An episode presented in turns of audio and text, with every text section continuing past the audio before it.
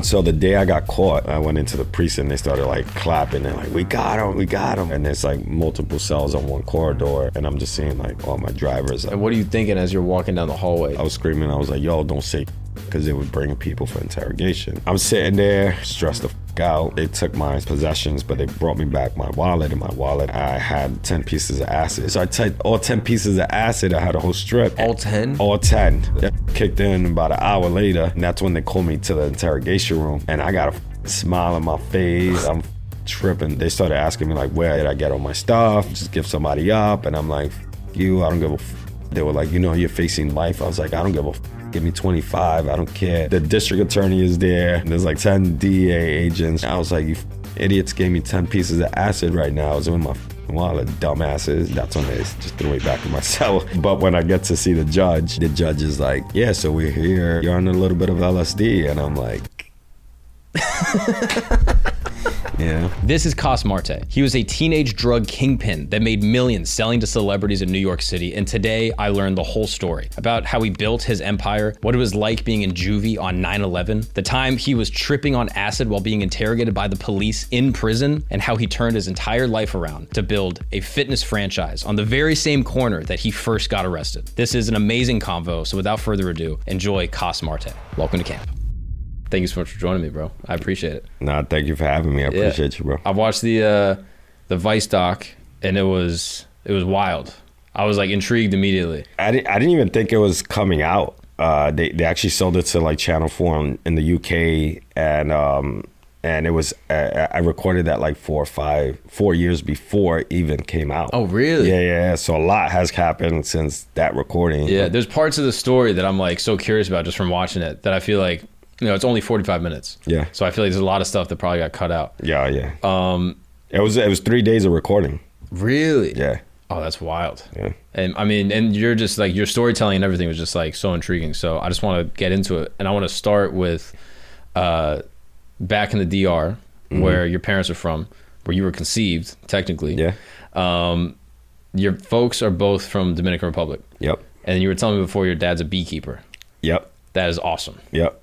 And, And like back back then, like they didn't use suits and shit. Like he like literally had like a, something covering his face. yeah, that was yeah. it. He was just one with the bees. Yeah, uh, absolutely. Like he he'll take machetes when they bite him, and like he'll have to cut off the the The stingers? the stingers a certain angle, like just Bro. like shave it off. Is Bro, Dominicans are a they're different, breed, bro. Yeah, different. Just an- different. They're animals. Dude, just shaving up their arms to get stingers out. Yeah, that's, that's wild. crazy. And so basically, your dad saves up enough money. Mm-hmm. He is able to send your mom and you, while she's pregnant with you, to New York. Yep. You end up in Lower East Side. Yep. And my like the perception now. I grew up in Florida. I moved to New York recently. Yeah. Lower East Side is nice. Yeah. It's very I mean, nice. It's very cute. There's like a dog spa. It's a bougie fucking. Yeah, exactly. right but when you moved here, it was not the case. hell no. What was Hell Lower. East Side like when you were coming up? I mean, heroin was everywhere. Like I, it was just so much needles. Every, like every ten steps you took, there was just a needle on the floor. Like Mm-hmm. I remember there was uh, one of my friends. He he fell on a, a heroin needle and got hepatitis off of it. Just like, Like, playing in the street. Uh, rollerblading and tripped up. In, That's what you get for rollerblading. Yeah, that's what you get for rollerblading. yeah, bro. You shouldn't rollerblade. Yeah, rollerblading in the park. You know. That was your time though. Rollerblading was was hot back in the day. Yeah, hell yeah. I loved rollerblading. Did you rollerblade as a kid? Yeah, yeah, yeah. Oh, that's fire. Yeah, I loved it. I What- the Salomons. Were you able to like hit the hit the rails and stuff? Uh, I was not a good grind. I was doing yeah half pipes, but I was. Were you really? Yeah, yeah. Oh, sick! But you never got the you never got the heroin needle. And no, no, no, no. Thank God. You were just God. dodging, bobbing, and weaving Yeah. through, through needles. But no, there was like uh, uh, blocks where like you'll see a hundred people, like like two blocks long of heroin addicts, like nodding out. No, no, waiting to buy heroin. Oh, really? Yeah. And sometimes it would be like these metal doors and they would just stick the money through it and like they get the shit, you know? And just that- push it out through the, like, boom, apartments. Boom, boom, boom. Yeah. Oh, that's crazy. And so you came up seeing all that. Yeah. And was your mom like? Was she telling you like, "Yo, stay away from it," or was she busy with her work and kind of let you? Let my you mom thought like drugs was she still thinks like weed kills people. Like she thinks yeah. it's the devil, you Yeah. know, and like Is she religious? uh, super religious, Yeah, yeah. like you know, like and not super religious, but she's religious, you know. Took you to and, like, church growing up, like the whole deal. yeah, she tried, and I used to like fight and not want to go, and Yeah. you know, And so, and you have how many siblings? Uh, well, four of us from my parents, and then my dad, you know, Gotcha. yeah, And so, how many were living in the in the spot on the Lower East Side? uh, four of us, yeah. All in the house. all in a tenement apartment, Just like a small, like- sleeping head to toe, like Yeah. yeah, And you were going to school in the area. uh, same area, yeah. Gotcha. Yeah, yeah. And so you're coming up, and all of a sudden you see people like selling heroin, selling drugs. It was family members that were doing it. Oh, really? Yeah. Folks Like- you knew of, like cousins and stuff. uh, in the same floor, in my Mm. same building. You know, so like my, I, I grew up in the fifth floor. My mom still lives in the same building, same apartment, rent control. She's probably paying seven hundred bucks for two bedroom. Oh, apartment really? right She's now. still in the same Yeah, spot? same. Never gonna leave. That's sick. Uh, and if, that's like generational wealth, right? Like yeah, New York. fucking- yeah. The other people from not from New York don't understand. Yeah. Like, yo, that is the hookup of Yeah, hookups. hell yeah. And, and back then, like they were offering people money to leave. Mm. But anyway, long story short, like my cousins uh, were, we had the whole fifth floor. So every apart, there was five flo- apartments there, and then we had family on the sixth, the fourth. So we were grew up just going from apartment to fire skates to hanging in the rooftops all day, Mm. Roaming free. all day. Yeah, yeah. Like my playpen was literally the fire skate. Like seri- like my mom used to put me and I used to pee on people from the fire skate.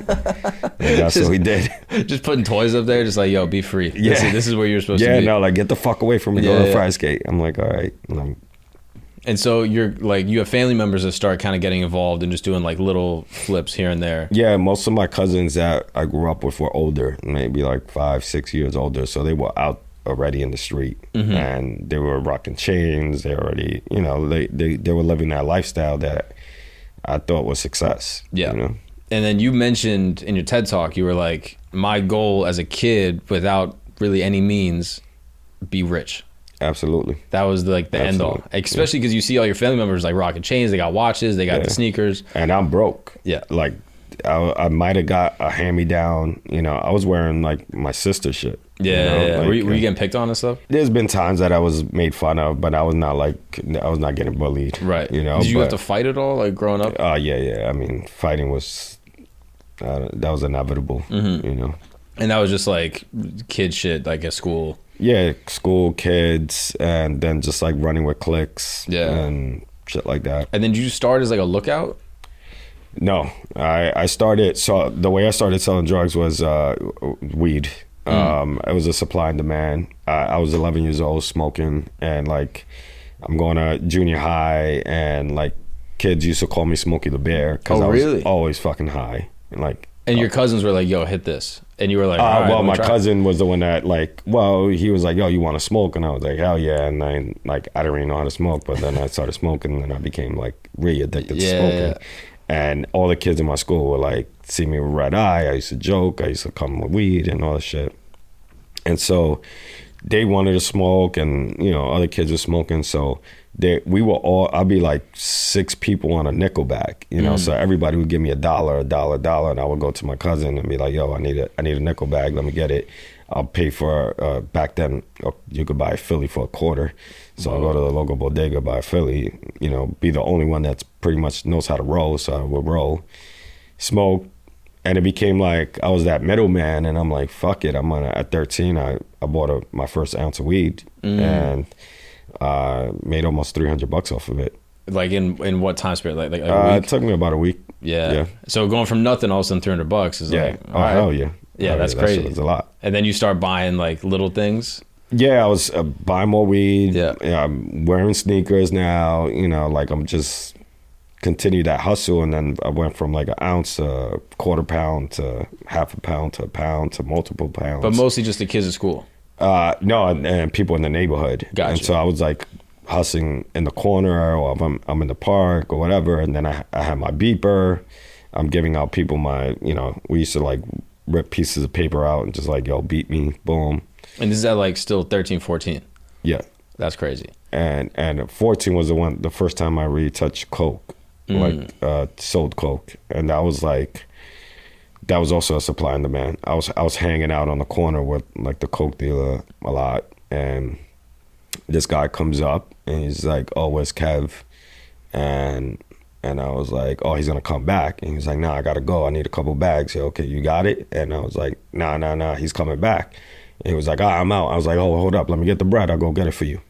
So I went down the block, bought it, made a little profit, and I was like, "All right, I think I could do this shit too." And then all of a sudden you realize the margins the margins were way better. and the the amount you got to carry is like nothing. Yeah, and it doesn't smell. Yeah. So you're all of a sudden like, yo, this is a superior product. This is like the the businessman in you. Well, I never, I never saw, stopped selling weed. Like weed and coke was like always. and you were, being you were you were pushing both at the same time. yeah, always. Gotcha. And then you would stash like at your parents' crib. Uh, yeah, the building, my parents' crib, you know, just wherever. ever. And then you had family and cousins on the floor that would have stuff. So if you needed stuff, you could just go run it from them. Uh, yeah, but I wouldn't trust fully trust all of them. Oh, really? what do you mean? Some of them became users and, and and stuff like that. So you know, there was times where like my stash went missing, you know, because I have now my cousin's an addict. you know, Mm. Gotcha. and so. And so, does your mom know about any of this at this point? Uh, my mom found out I was uh, selling weed uh, when I got locked up for weed at 13. Um, and I was with my little brother at the time, and we were, you know, we were walking in the park, and I sold a couple bags of uh, a nickel bags to my boy, and um, and we started smoking and got locked up, and then she got a call from the precinct, Gotcha. and that was over.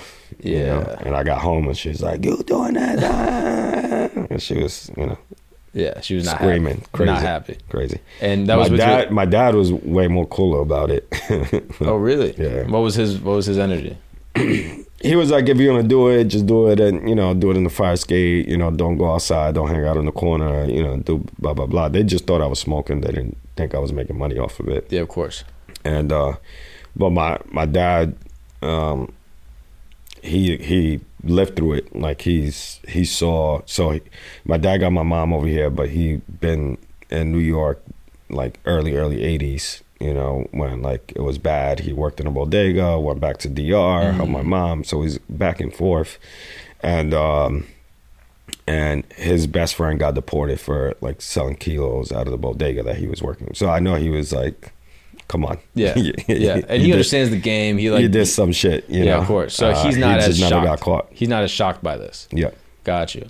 And so that first time that you get jammed up, just like a cop basically just like saw you guys smoking was like, no, it was actually detectives. Like they were like, to, like TNT Squad. Um, Mm. So what's TNT Squad? uh, Tuesdays and Thursdays, that's when like they there was like task drug task enforcement's coming out and like doing sweeps. Got you. and they'll put you in a paddy wagon.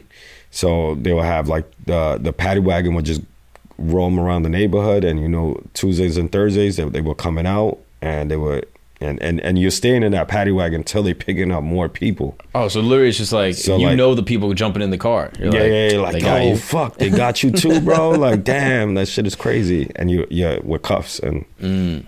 And so, what are you thinking when you're sitting in the back of this paddy wagon? All these kids from the neighborhood are getting locked up, and you're just like, "Fuck." I, I was not scared. I don't know. I was just like, uh, I know I'm I'm young. I'm gonna get the fuck out. Like, Right. you know, I got caught with a, two bags of weed. Like, you know, and they let me go out of the precinct. Mm. And you were with your little brother. Uh, my brother, they they brought home. Okay, I literally across the street. You're Yeah, right. So, And was he scared? Oh, he started crying. he started fucking crying. Like, Right. uh, so the whole story is like I was walking with my little brother and my little cousin. Actually, my my little brother was nine. My other cousin was eight, and I was basically got a beep at home. Called the number. I was like, "Yo, yeah, I want to go to the park." I can't, I went and I met up with my boy Chuck, and um, we we rolled it up, started smoking, and I'm walking with the blunt in my hand, and they they grabbed my arm, they threw me on the ground, they cuffed me, and uh, Chuck tried to get away. He kept walking, but they grabbed him up, and Chuck was 14, I was 13, um, and they took both of us, and so my brother at that time uh, was started crying hysterically, and he had a dare shirt on. And uh, and uh, he had a starter jacket, one of those old school, old school starter jackets, and uh, he opens up his shirt and he's like, "Don't take my brother. I'm part of the Dare program, please." And we we crack jokes about it all the time because he, is- so he like he was hysterical. My my brother's actually the city council member for downtown Manhattan now. Oh, really? Yeah. Oh, that's hilarious. Dare program worked. Yeah. That's what it is, bro. Well, that incident worked because that shit scared him straight, and me, it didn't work. But- No. Oh, that's wild, bro. The Dare program shirt while you're actually Yeah. on the corner is so funny. And I'm curious, like, how did you? Were you not worried about, like, because when if you're on the corner selling drugs, the thing you got to worry about more than the cops probably, especially in that time, is just like other drug dealers just like running you, Yeah. just like robbing your shit. So like, how did you protect yourself from other people So- taking it? weed was not a was not an issue. Um, like it was what it, like I grew up in the neighborhood. Like everybody, my family was there. Like that was not an issue. Coke was the issue. Like if you ran a, a, a coke block or heroin block, you couldn't sell on that corner.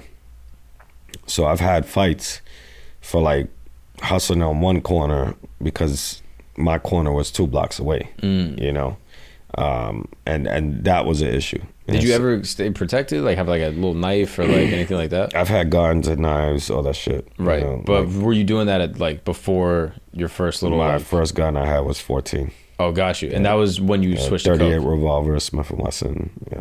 Wild. And you got that just from like family member that was like Uh, a friend got you. Yeah. And that was when you were doing coke or when you were selling coke. when I was selling. Yeah. Got you. And so you do like the little juvie thing, nothing Mm-hmm. really happens like Yeah, I mean, I, I got I got caught up. Um, so I did uh, uh, two months in juvie, and then I also did. They gave me an opportunity to do a program. Um, all in total was a little bit over a year, Mm-hmm. and I actually learned how to cook crack while I was there. Not- in in juvie. Yeah, well, in the pro when they referred me, mandated me to the program, and uh, and from juvie to the program that helped me get out early, and uh, there was like escort visits. Um, so one of the the kids that was there, basically, uh, I had an escort to Red Hook Projects, and he was the only Chinese kid in Red Hook. Pro- Like Red Hook Projects now is still fucked up, but it was fucked up over there. Like Yeah. like gangs were like crazy. You hearing gunshots every night. Like shit was wild. And so uh, we get to his spot, and he was like involved with the Bloods and all this shit. And so he's like, "Yo, well, let's go see my boy." We go to another apartment, and they're cooking crack over there. And so he was like, "Yo, you know how to cook? You can help me." And like, "Yo, pass me the baking soda." Like, boom, boom, boom. And like right there, I'm like. That's I- wild. Yeah, I learned how to cook crack. And so what is the escort program? Like what is that even for? Well, it, it was like uh, towards the end of your release, you could get somebody to uh, come with you for a home visit for the Mm. weekend. Uh, and so that was like a home visit that we got, you know. And so you get like maybe, maybe five home visits the whole time you're there, but like you get it towards the end of your release. got you. And uh, this was a Chinese kid that was like affiliated. Yeah. Really? Yeah. I feel like that's kind of unique. Yeah. Well, he, he grew up in the projects. Right. He grew up there. He sold crack for them. Like Do you still keep in touch with him? I haven't spoken. t- this is 2002. Whoa. you know, 21 years ago. So then that's where you learn it. So then now you're not in school. hmm Like what is juvie even like? It's gladiator school. You Really? know, you just got to get ready to fight. Like I fought every day, every day. And so Just- what's the deal? Is it like cells? Are you like in Yeah, you in you in like rooms, little cells, basically. Oh, You got a shit. bed, and this is all other like kids, like 12 to 15. or is it, or or if it's uh, or if you're in Rikers Island, it's open. Like I've been in both sides, but uh, open door rooms where you have just beds side by side, and there's Mm. like 60 kids. You know, And then what are you even doing there? Like are, are you they doing school still? uh, if you don't have a GED, you going to school. Okay. Yeah, and you're trying to get, you know, your, your GED. Got you. Um, but it, there's not really school. Like you're going in there, and it's just like people are just fucking around, Yeah. You know, Literally just like kids locked in a room that all have like a criminal record. and just it's all like gangs. Like it, it's ran, and I was not never part of a gang, so that Mhm. was always a problem with me. Like, and um, Did you fit in with like other Dominicans or like other people from your yeah, block? yeah, it, yeah. Uh, like so, it, it's it's very segregated. Like blacks with the blacks, but like not even blacks with the blacks because you got separate gangs in blacks, and then you have like separate gangs with Latino. But like like the the Latino like have like their own thing, and I was always I hung out with a lot of black people. Uh, like my bunkie was black, you know, and like we kicked it all the time. Mm-hmm. And I, I, I, I got offered to be in a gang, and I was like, "How much are you gonna pay me?" And they were laughing, and I'm like, "No, I don't do shit for free." Yo, for know? real? Yeah. At 14, no, this was when I was a little bit older, but I mean, just having like the like the savvy to be like, oh, you want me? Like, I'm gonna bring a lot. Yeah. Like, how, how much are you gonna pay me? yeah, I'm not gonna work for free. I'm not gonna go stab somebody. Oh, that's crazy. and that's what usually happened was like they'll send people that want to rise up or they're a soldier and you send them on the dummy mission and they're cutting stabbing the fucking people up you know, Yeah. just for rep Yeah, what was that that shit? It was like it was more popular in New York back in the day, like probably around that time. But I forget what it was. It was like a punch and slash or some shit, where like you would literally just like knockout yeah, knockout Yeah, game, yeah and like basically you got like young kids literally just have to like swing on someone, yeah and then someone would have to see it, yeah and then that's okay. knockout You can rise up. yeah That's great. But you didn't fuck with any of that. no Got you. And so you get out of juvie, and then you got to go back to school again. Yep And now you're like, now your whole perception of school, I feel like, is probably completely different.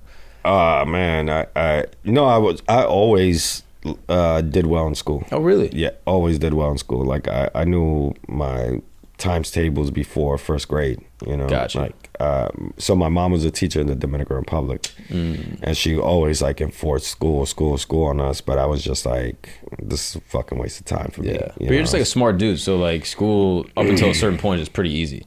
yeah. You can just Yeah. kind of go and get your homework done in 20 I minutes. I got my high school diploma, and I graduated on time. Oh, And I- cool. I sold drugs. even with like juvie, even with selling drugs the whole Yep. time. So then you get back out and then immediately back to the corner. Uh, so I get back out. I go to public school. I go to Seward Park. Seward Park is like, it, it at that time, uh, uh, in 2002, the it was the highest dropout rate of any public school in the city. My graduating class was supposed to be 500 kids, and it was me and 66 Asians Bro, and I'm talking about my whole school was like black and Latino, and that's like wild. only the Asians and me graduated. Oh, that's crazy. it was crazy. Wow. So every other name is just like Korean, Chinese name, and then Coss Marte. Yeah, and then yeah, you yeah, walk. Yeah, Oh, that's wild. I went to school because I saw like all my clientele was in school. Right. Like I came home with the mentality I'm like I'm gonna hustle. I'm gonna not get caught. You Yeah. know, and I'm gonna sell weed again. Yeah. And so I started. I had two of my friends running the hallways. I'm like, I had the next tells in class, like telling people like, "Yo, go here, go there." In class? in class, Bro. Uh, and like we had different floors where, like, you know, so I was already operating something crazy. yeah, that's insane. Uh, But you just have like a business mind. I feel like, like, is that fair to say? Like, you just see things. I feel like in business terms. Uh, I, I I think I'm just not a person. I guess that that procrastinates, you know, and I see every opportunity every time as an opportunity to make money. Yeah. You know, like I'm not gonna, uh, not even not today is different, but like you know that's how I saw. Everything. Yeah, exactly. And then now the money's coming in, and you're doing weed and coke. And are you like using coke at all at this point? Nope. You never touched it. No. Really? No. And why? Why? Like, if you're smoking weed, why would you? I just saw family members and people in my neighborhood like ready you get messed up. Yeah. You know, and, and then I, I was selling crack too. Mm. Um, so after high school, uh, around that time, like actually before, like while I was in high school, I started selling crack. Mm. Um, And who taught you how to like cut the coke? uh, a friend of mine. Gotcha. Uh, but we didn't, we didn't like when I was operating a big business, I didn't cut the coke. Mhm. Everything was raw. Oh, really? Yeah. Oh, crazy. like straight off the they they package it in like fucking like this brown bag Mm-hmm. and you know plastic wrap and it's like and you were getting supplied from like Colombian dudes in New York or something. uh no I was coming straight from uh, overseas. Oh, really? Yeah, yeah. And you were corresponding with them to actually get product. Yeah. Oh, really? That's crazy. Yeah. And you just got the connects just through people that you knew. Uh, f- my partner, Gotcha. basically. Oh, at that's time. wild. And so, and they just drop it off like FedEx, like DHL packages and shit. There was times that that happened. There was times where they were sending kids that were like 14, 15 year old uh, on the plane with Whoa. it. You know, back then you didn't have like the bio whatever machine that you walk through the airport. It Yeah, was exactly. like you clear the mag, you're good. Bro. So they were uh, every kid. They would send like four or five kids together with a half a brick of coke in, in their underwear each. you know. Hmm. And this is like 2003 ish, 2004. Uh, this is 04, 05. this is actually a random question, not even related to this shit. You were in New York during like 9 11. I was locked up Really? in juvie. What What did you think? Like, you heard about it? You were just like, It was fucking crazy. It was crazy in there. because where was the the juvie center? Uh, that's when I got referred to uh, Rhinebeck, New York. Got you. So you're out of the city, Yeah, but everyone you know is like, yeah. And where every the phones are shut down, everybody's calling, everybody's like wilding up there. Uh, I was actually in in class up there, and uh, the teachers that was in our class, his wife was in one of the towers. bro. Uh, my neighbor um, in my building that lived right under me, she was in the tower. She passed away. and my sister was working downtown and like came home like all powdered up. You know, That's insane. And Yeah. you have no contact. You can't even you, the phones were not working. do nothing about it. Yeah, and then there's this couple hundred, you know, people, and there's only a couple phones. you Right. know? And everyone else has family that's in the city too. yeah, Bro. That sounds crazy stressful.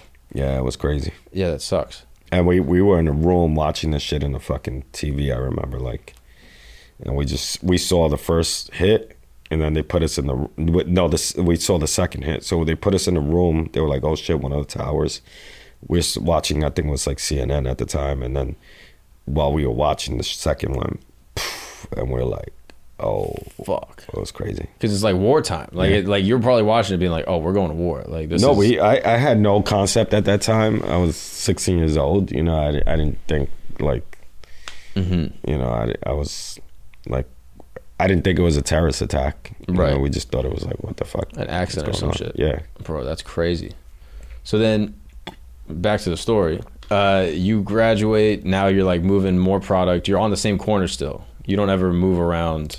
Well, I, I moved around, you know, like I was on a bicycle, you know, moving around and, Mm-hmm. and doing deliveries sometimes if people beeped me or called me or stuff like that. But I was on the corner. Yeah. And then at what point did you meet your partner, and then actually like start doing deliveries?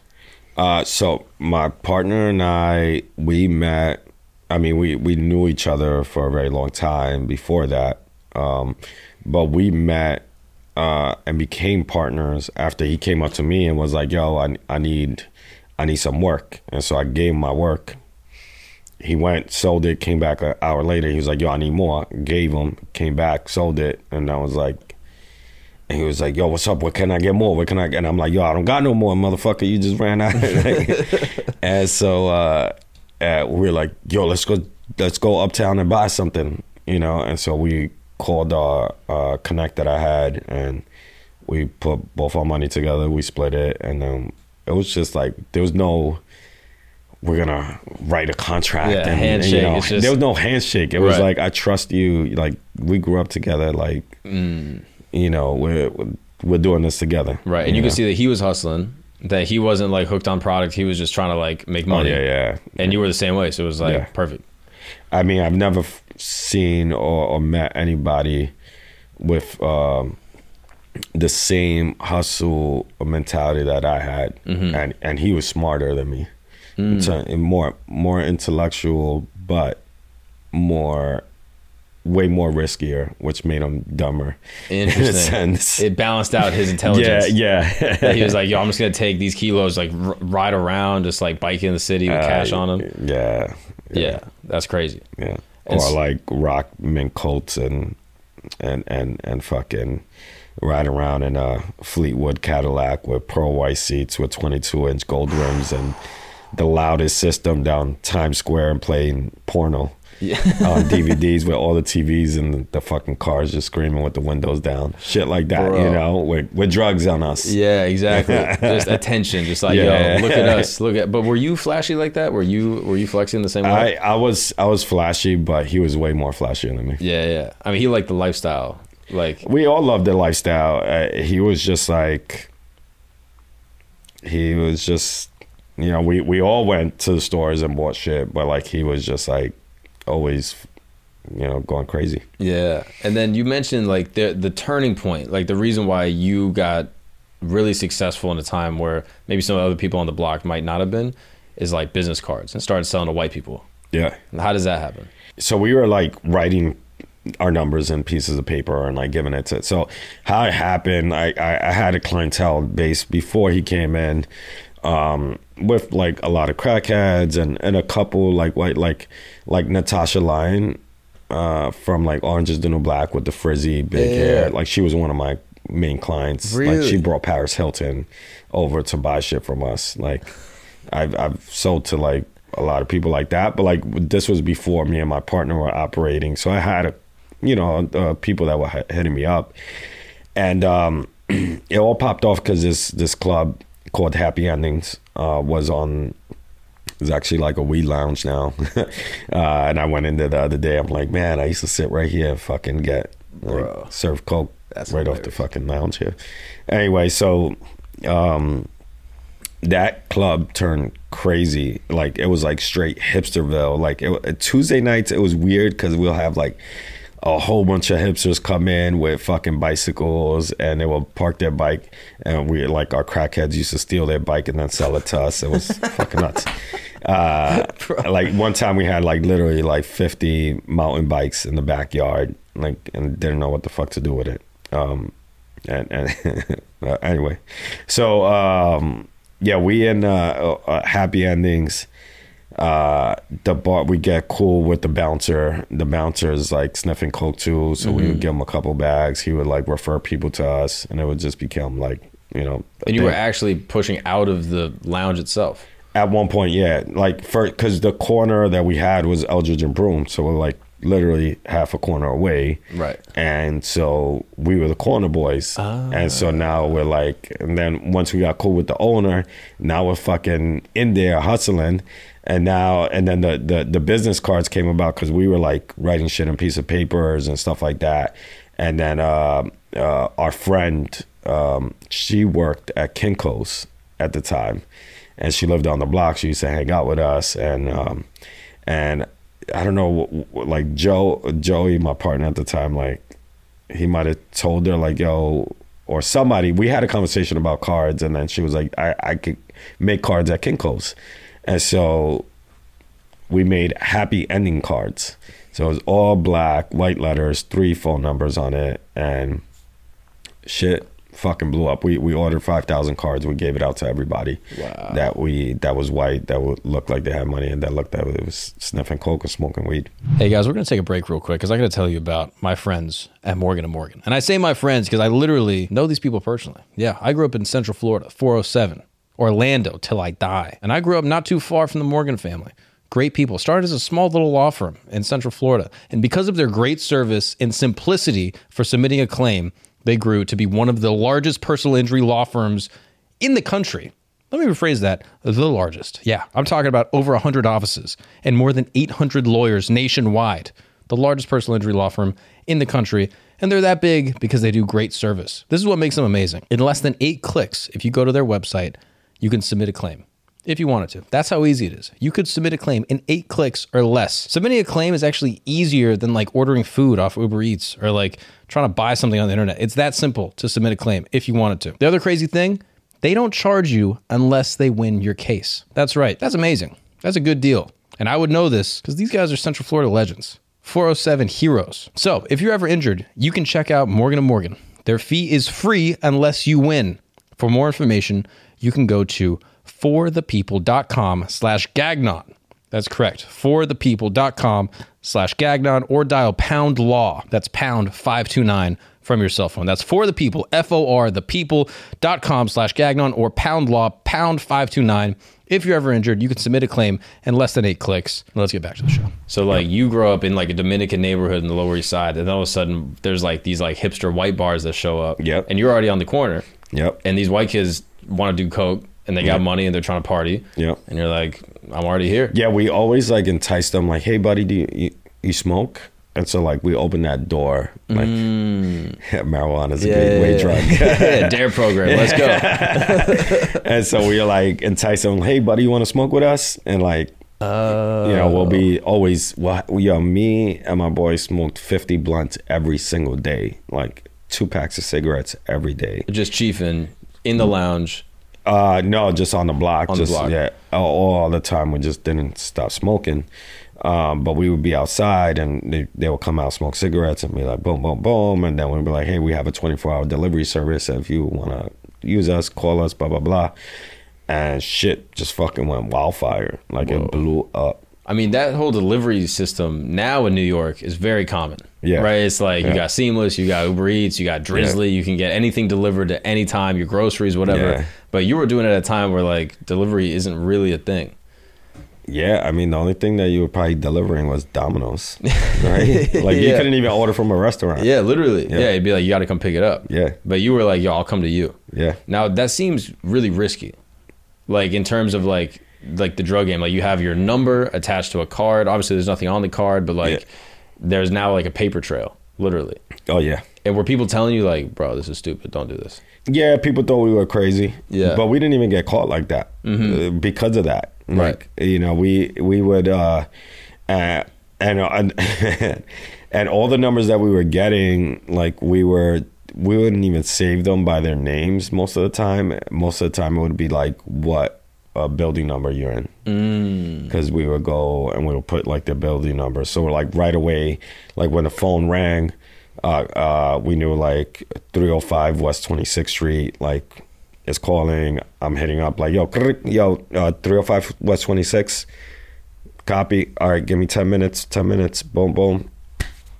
You're Whoa. there. And so we we had the whole dispatching set up, and then we had business suits on, and that came about because I got locked up. Um, I got locked up in the projects, and I was fighting a case. And while I'm going to court, I was wearing a, a business suit, and like me and Joey staying up all night, fucking selling drugs while I'm going to court for drugs, and um, and he would pick me up out of the car, be like, "Yo, come pick me up." So he'd pick me up, we'll get in the car, and I was just like way more incognito. Like I would step out of the car and nobody would look at me. Yeah, of course. You know? And so I was like, "Yo, we got to dress nice, bro. We should we should start dressing like this." Mm. And, yeah, we went to like Ralph Lauren, got fitted out and all that shit. I mean, it's the opposite of standing out. Like this is like the opposite of like the drug dealer game. Like, Yeah. yo, I'm not wearing the mink coats. I'm wearing a suit. Yeah, we we stopped like like our Cadillac broke down because we're we're like rocking 22 inch Yeah, fucking course, rims and Yeah. like potholes, and we're like driving 30 It's lowered or some shit. like shit. 100 miles per hour to get to a client Yeah, and yeah. driving on sidewalks and shit. That's you know? hilarious. Seriously, like we drove on sidewalks Yeah, all just- the time Just popping around. because there was we're not waiting for traffic. yeah. I had that's 27 hilarious. points on my license. No, Yeah. still. Uh no, I got I had to pay like 10 grand to get it back, but But you were just getting tickets all the time. I just didn't give a fuck. Cops, on- pu- cops pulling you over in the car in the with car, product. with product. Yeah. But and I'm taking red lights. I'm doing everything That- to, to make sure I have the best customer service. right in the all name of customer service. Yeah, And were you like, what was the what would happen? You get pulled over. You're like, if I like, if he searches the car right now, I'm fucked.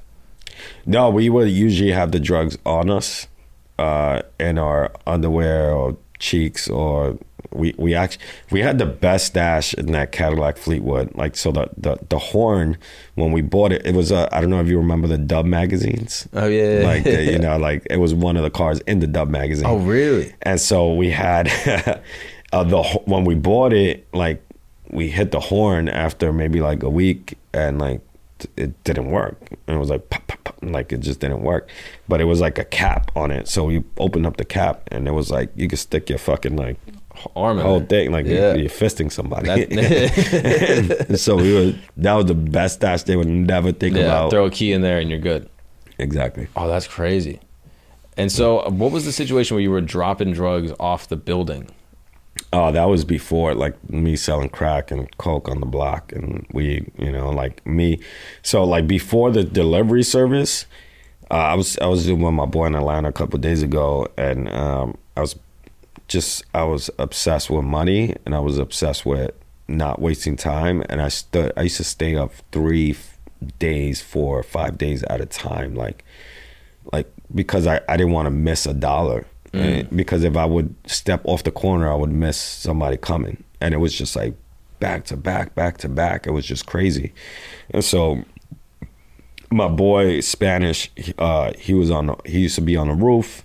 Uh, we we knew all the cab uh, uh, undercovers. So the, the the undercovers at that time in seventh precinct, fifth precinct, they had these yellow cabs that were undercovers. Uh, two W sixty four. Like we we knew these numbers off the top and the license plate and their license plate was different from it. So a yellow cab has to match the top of it and the plate. And if it's mismatched, then that's a cop. And so he would be a lookout from the roof. And so we would tell people like, you know, come, yo, the boys are coming, or I would collect the money downstairs. I'll be like, yo, just turn around the corner, and somebody's throwing that off the roof or throwing that out of a, a an apartment. Whoa.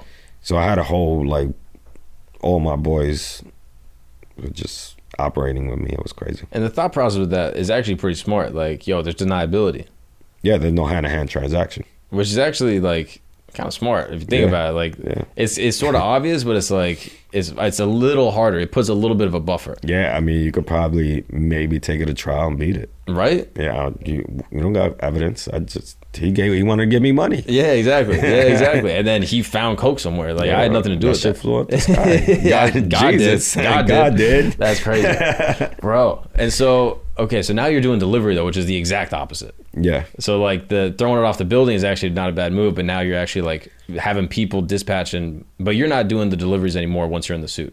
Yeah, yeah, yeah. Well, at one point, yeah, but then we basically just became dispatchers, and then we hired dispatchers to operate it. And you're hiring people just like you know from the block. yeah, people that we grew up with, um, people that were hanging out with us all the time. So like my boy, uh, my partner at the time was super aggressive about like uh, not wasting time, and like we used to see our friends just like hanging on the corner twenty four hours a day, smoking weed, and we're like. And he will get aggressive with them, like, "What the fuck you doing on the fucking block? You ain't doing shit. You ain't getting money. You you need fucking money. Blah blah blah. We over here waste. We we don't got fucking time to waste. You know, we gotta get this bread." And so, literally screaming at people, and I used to just be dying. And so, um, it, he would convince them to sell drugs. Whoa.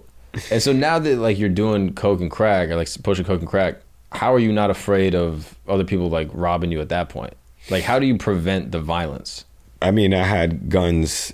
Uh, like when I was sitting on a corner, the, when I started the delivery system, it just like there was no violence. Like I'm dealing with a whole set of new clientele. I don't gotta hang out in the corner no more. Right. But when I was sitting on the corner, like I had my gun in the in the um, in the mailbox, you know, and you know if anything went down, Mm-hmm. Did it ever go down? N- Not really. Uh, when we had our delivery service that went down, um, one time somebody knew where our stash house was, and they, um, uh, one of my guys, like left the apartment, got a gun put up to his head.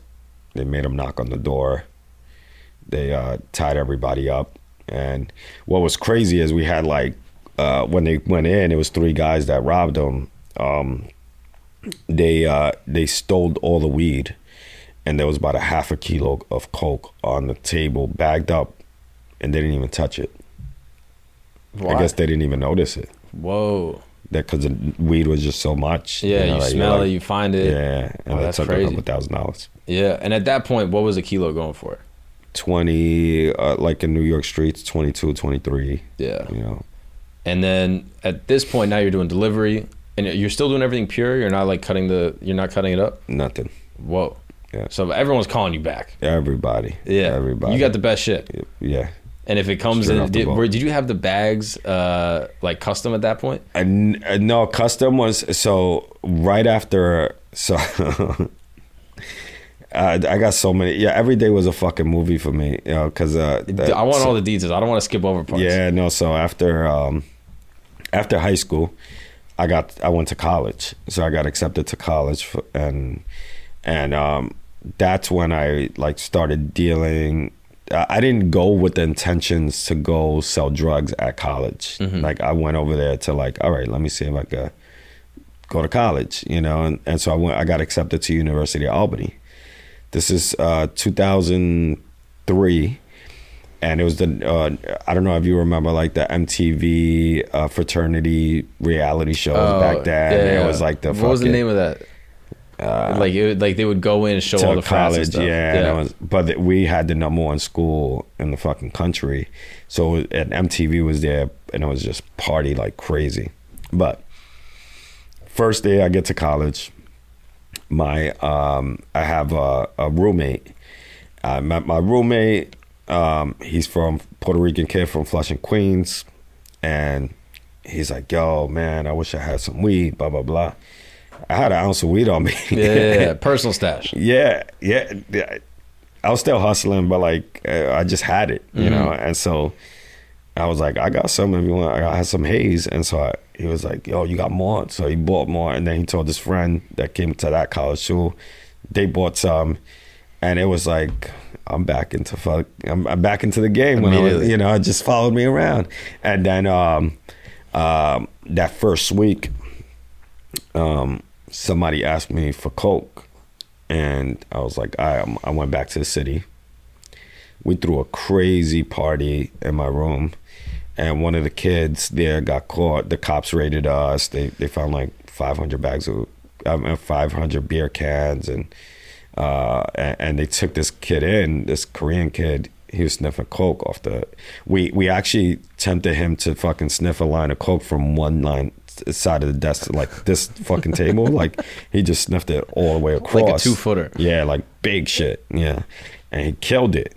And we were like, oh, crazy. But we made so much noise that the cops came.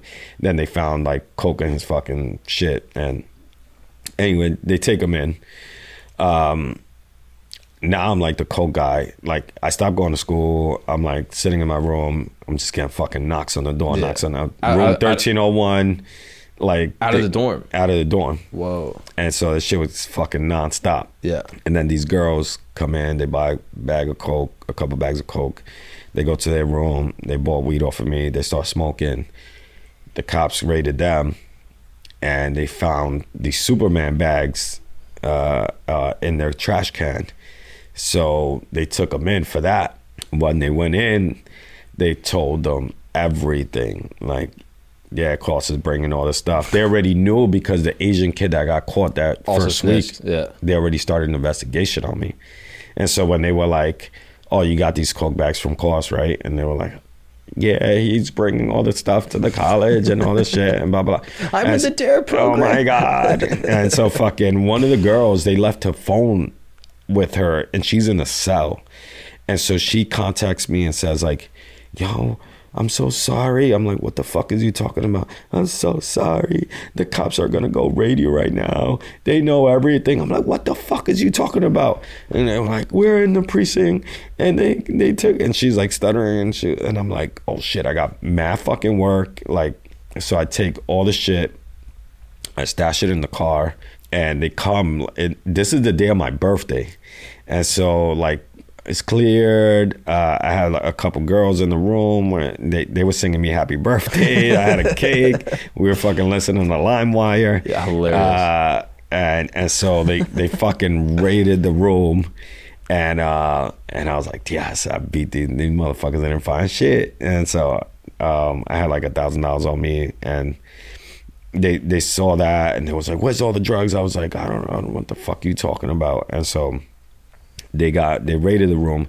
They found my empty bag of cokes, just like the the glassy bags. They were empty, like it was, you know. But they had the Superman logo, they were like, "We fucking know everything. We know it was the everything." stack of empty bags. Yeah, yeah.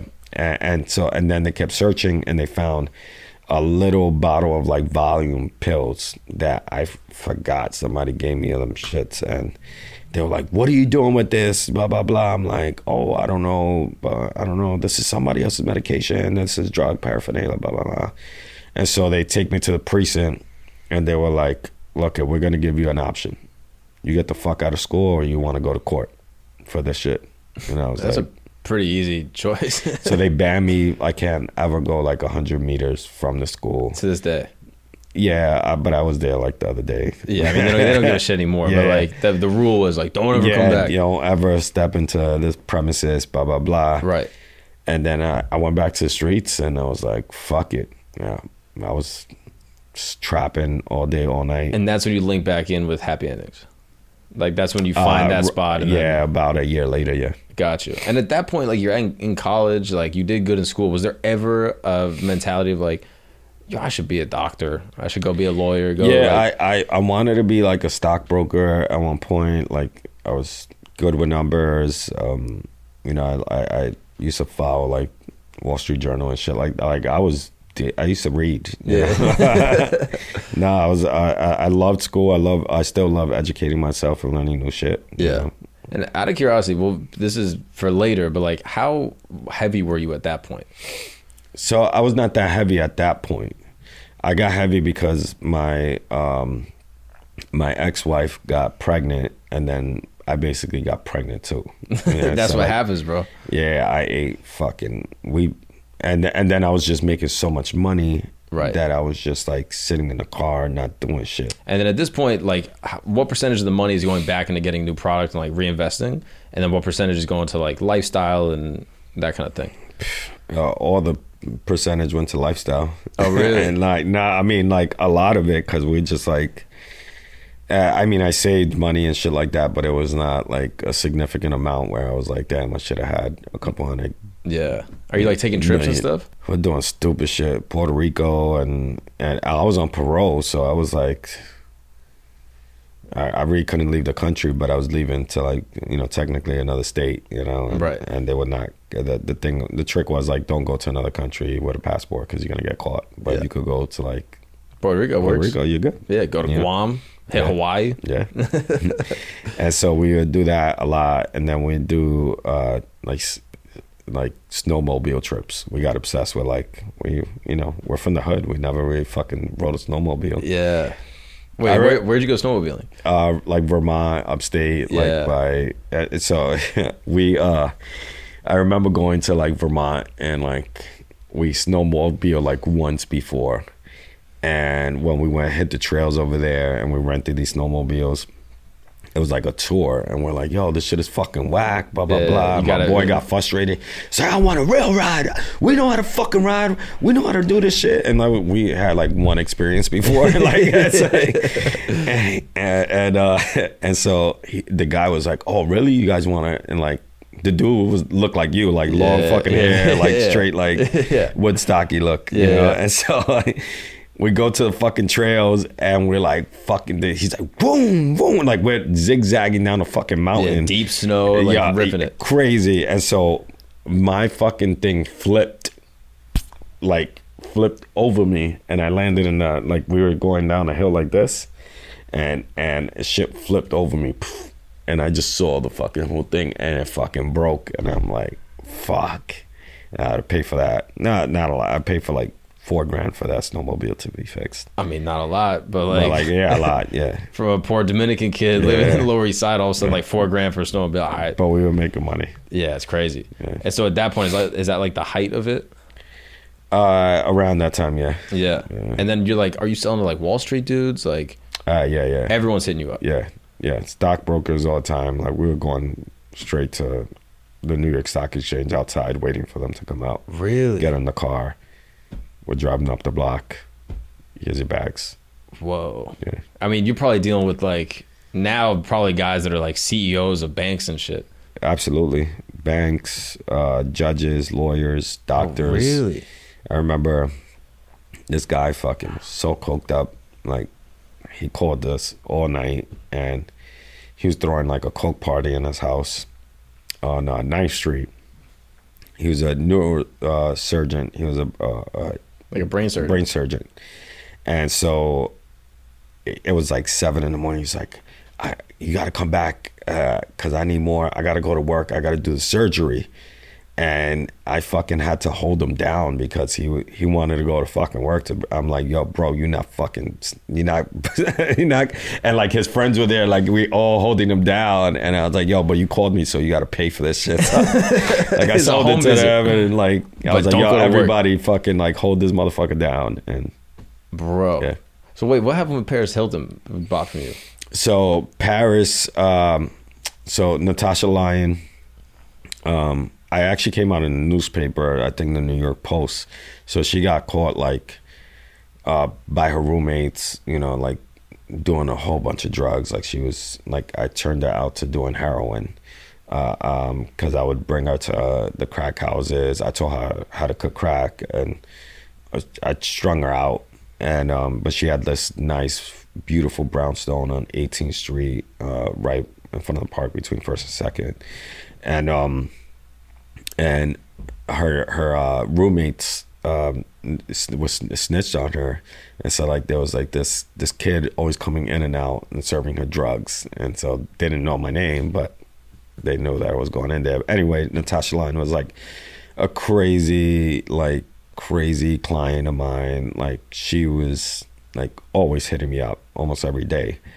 There was times where like I would walk I remember walking with my mom one time and I'm smoking a cigarette and she's like waiting for me in the corner and I'm coming out of my mom's building and she grabs my leg because I was like, yo, get the fuck away with like I'm with my mom Yeah, right now. family right now. And she grabs my leg and she starts begging me, like, please, please, just another one, please. And I'm like trying to kick her off my fucking leg. That I'm like, this is like 12 in the afternoon or broad daylight.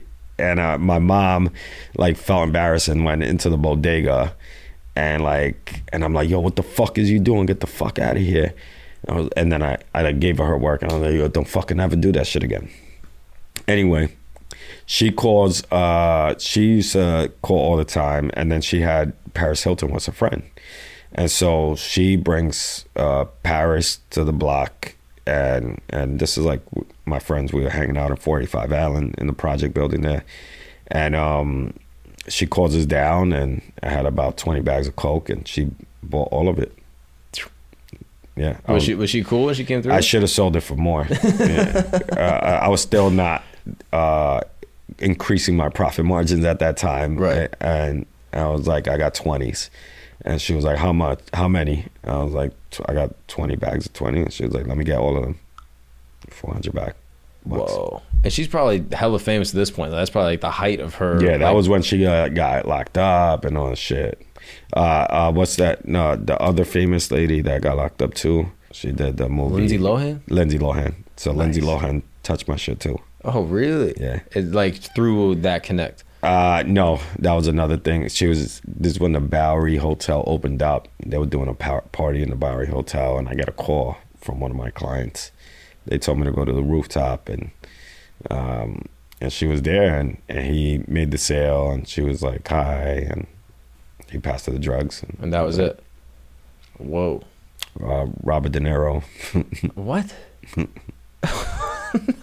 what? yeah, crazy times. Man. Wait, he he hit you up or like one of his people was like, Yo, come Uh, through to this his- hotel. My this was when I was like semi like working for somebody. And, like he referred me. He was like, "Yo, go go see this guy. He's at the roof." Did you Um, know who it was? No. So you show up Yeah. and all of a sudden you just see Robert De Niro sitting there. Yeah. With a whole bunch of people. They And were, you're all, like- they and were it- all partying. Did you hang? Nah, I was just like cop and go. I like these people are like dressed in like in tuxedos and shit like that, like very nice, and I'm Right. like rocking this shit, you know. Yeah, you like with a, like with a triple X Yeah. t-shirt that's down to my fucking yeah, looking Jordan's like a fitted and a tall Exactly. tee, and you're like, yo, I don't fit. yeah. Oh, that's wild. And so, are you getting nervous at all when you're dealing with these kinds of people, or is it just business? You're like head down, boom. Did you was like- care? Like, It was like cop and go cop Yeah. and go. Like I, I got to get to the next person. Got to get to the Right. next person. And so the customer service is crazy, and the product is pure, uncut. Mm-hmm. So everyone's fucking with it. Everyone's like, "Yeah, this is great." Yeah. I mean, that's wild. And then at that point, you're probably up to like, is that when you're doing like two mil a year, three Yeah. mil? Yeah. Crazy. And just taking trips, snowmobiling, Puerto Rico, Yeah. beach, the whole Yeah. thing, And then on the block. and then back to it. Yeah. And then great. how did you get jammed up from that? So when when the operation was running smoothly, my my my partner actually got got locked up and um, was doing a year in prison. So I was handling everything. Um, and and so Is this no, what- actually this is before this is before then. But like so my my uh, we had a dispatcher. The dispatcher was uh, we set him up with a nice fucking condo on the Upper West Side. Um, had a we set him up with a nice brand new uh, vehicle, and um, he was all set. All he had to do was just fucking. We, we paid him a salary. You know, all he had to do was just pick up the phones and send people over. That was it. You know, but the drivers were coming in, picking up the work from him. He was giving it to them, and he was doing that. So anyway, he started another number behind our back. So his boy, his cousin, that was one of our drivers, uh, that we really didn't know like that, but we trusted him. So we were like, all right, whatever. He was driver. So anyway, he was doing. Uh, he he made different business cards and was giving out the clientele that was calling us to them. And at that time, shit was getting a little bit slow and it was weird. Um, so they're giving, you know, putting the stuff out there, and um, and then I get a call from one of my clients that had my personal number, Dominic, and uh, he lived on Hester, and he was like, "Yo, this shit is trash. Like these new blue bags. I don't know what the fuck you're doing with this, but I'm like, what are you talking about, blue bag?" And he was like, "Yeah, the guy with the green Jeep. You know, he dropped it off, and and he gave me a new number. You know, and I was like, what? Let me get that number. So I called, and this motherfucker picks up, and then he hangs up, and then I I'm like, yo, we went over there to try to like confront him. Uh, disappeared with a lot of work. Like I think it was maybe 300 grams of coke disappeared, money, um, and disappeared with the phones. And so we're like, yo, we got to get these fucking phones back. So we went back. We went to, we had a T Mobile like prepaid connect. And we went over there and we're like, yo, our phone numbers, we need new phones. So we got all the numbers. And then we took that phone that he was using to uh, attract the, our clients. and we, and that phone was the one that was fucking being tapped because his cousin gave one of the cards to undercover DEA agent or some shit. And so now we're not thinking, we're just continuing business as normal. I'm doing all the dispatching and um and we we send probably about 40 sales uh to you know these these people um and they had 40 undocumented undercover sales. They said I made a sale. I never made a sale in my life to undercover. They uh I was in the car and and one of my guys was like, "Yo, can you pick me up and drop me off here?" And I was driving and I was like, "I right, pick you up and come see this person." He served them. And my boy never got locked up. He got away with it. Whoa. Yeah, got lucky. But So how do the phones get tapped? So like basically you give a card to an undercover, he then gets the number, yeah, and they're calling that number. and then they're able to go through the back end and like get access to know. somehow Yeah, I'm not through some government shit. IT support. I don't know. So then now he's able to listen on all the calls, and then you're getting pushed work from those numbers, and then they're able to to track it. Fuck. And so the day I got caught, um, I had about 10 drivers out, and I'm sending all the drivers with my Nextel, and then my Nextel was getting like this technical, like, like it was just not, not going through. And, and when it went through, it went crick, you know, and you got to talk. But it was not going through. It was getting, and so I'm sending all my drivers to the destinations, and every driver I'm sending is like getting fucked up, and I'm thinking it's like uh, a Nextel issue, like the right, phone some is service issue or something. So I had about 40 people in the queue to be delivered.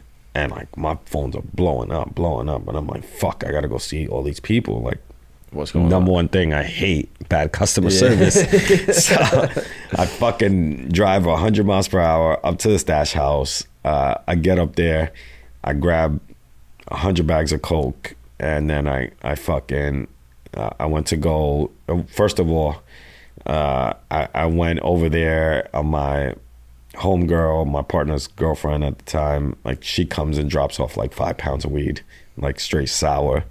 And uh, she was in a Cadillac. I was in the BMW M3, um, and she was in the Escalade. And so we come out of the house, and this white guy stops me and is like, pulls out a badge, and he's like, "This is Detective Joseph King, DEA agent. Your shit is done." I'm like, what? He's like, you Coss Marte. I'm like, what? Get the fuck out. So I turned around. I tried to like leave, and they just threw me on top of the hood of the car, and um, and then they took her and like went in the in, in the Escalade, and um, it smelled like sour diesel at that time was sour diesel. Like now we can't find that sour diesel anymore. Oh, you know? really? Yeah, you can't get that original strong, crazy sour diesel smell that was like super loud. Mm. And the whole car stank, but they flipped the whole shit and they let her go. They let her go. Yeah. They let her go. And how much did she have on her? Nothing. Oh, really? Yeah, yeah, nothing. She was just coming to do the drop off of the weed, but the pounds were upstairs. And so um uh they cuffed me up and they were like, We got a warrant and they were like, We want we're gonna go upstairs, tell us where all the shit is at. So I'm like, I don't know what the fuck you talking about. At that moment they didn't find any drugs on me. My phones are fucking blowing up and they were like, You got fucking seven cell phones, like they don't stop ringing. Yeah, you know? yeah. And they just thought it was one phone. And so they brought me up and they was like, Where's the stuff at? And I was like, I don't know what you're talking about. It was like, Come on, don't, we're not stupid. They walked in directly to the fucking box. I had maybe uh, a few dozen boxes of Jordans at that time at that in that uh, stash house, and one Jordan box had a kilo and a half already bagged up. And they were like, We know everything. Bingo. And I was like, only two or three other people knew what, about that stash, like knew where that shit was at, you know, because not Mm. every driver had access to the, the spot. Of course. And so I started already speculating, like, who the fuck told, you know, and it was, um, yeah, somebody told. Yeah. And so the, some of the drivers got, they all got jammed up. That's why the Yeah. the numbers weren't working and everything started going down. Yeah, and and I found out when I went into the precinct, and uh, I went into the precinct. They started like clapping and like, "We got him! We got him! We got him!"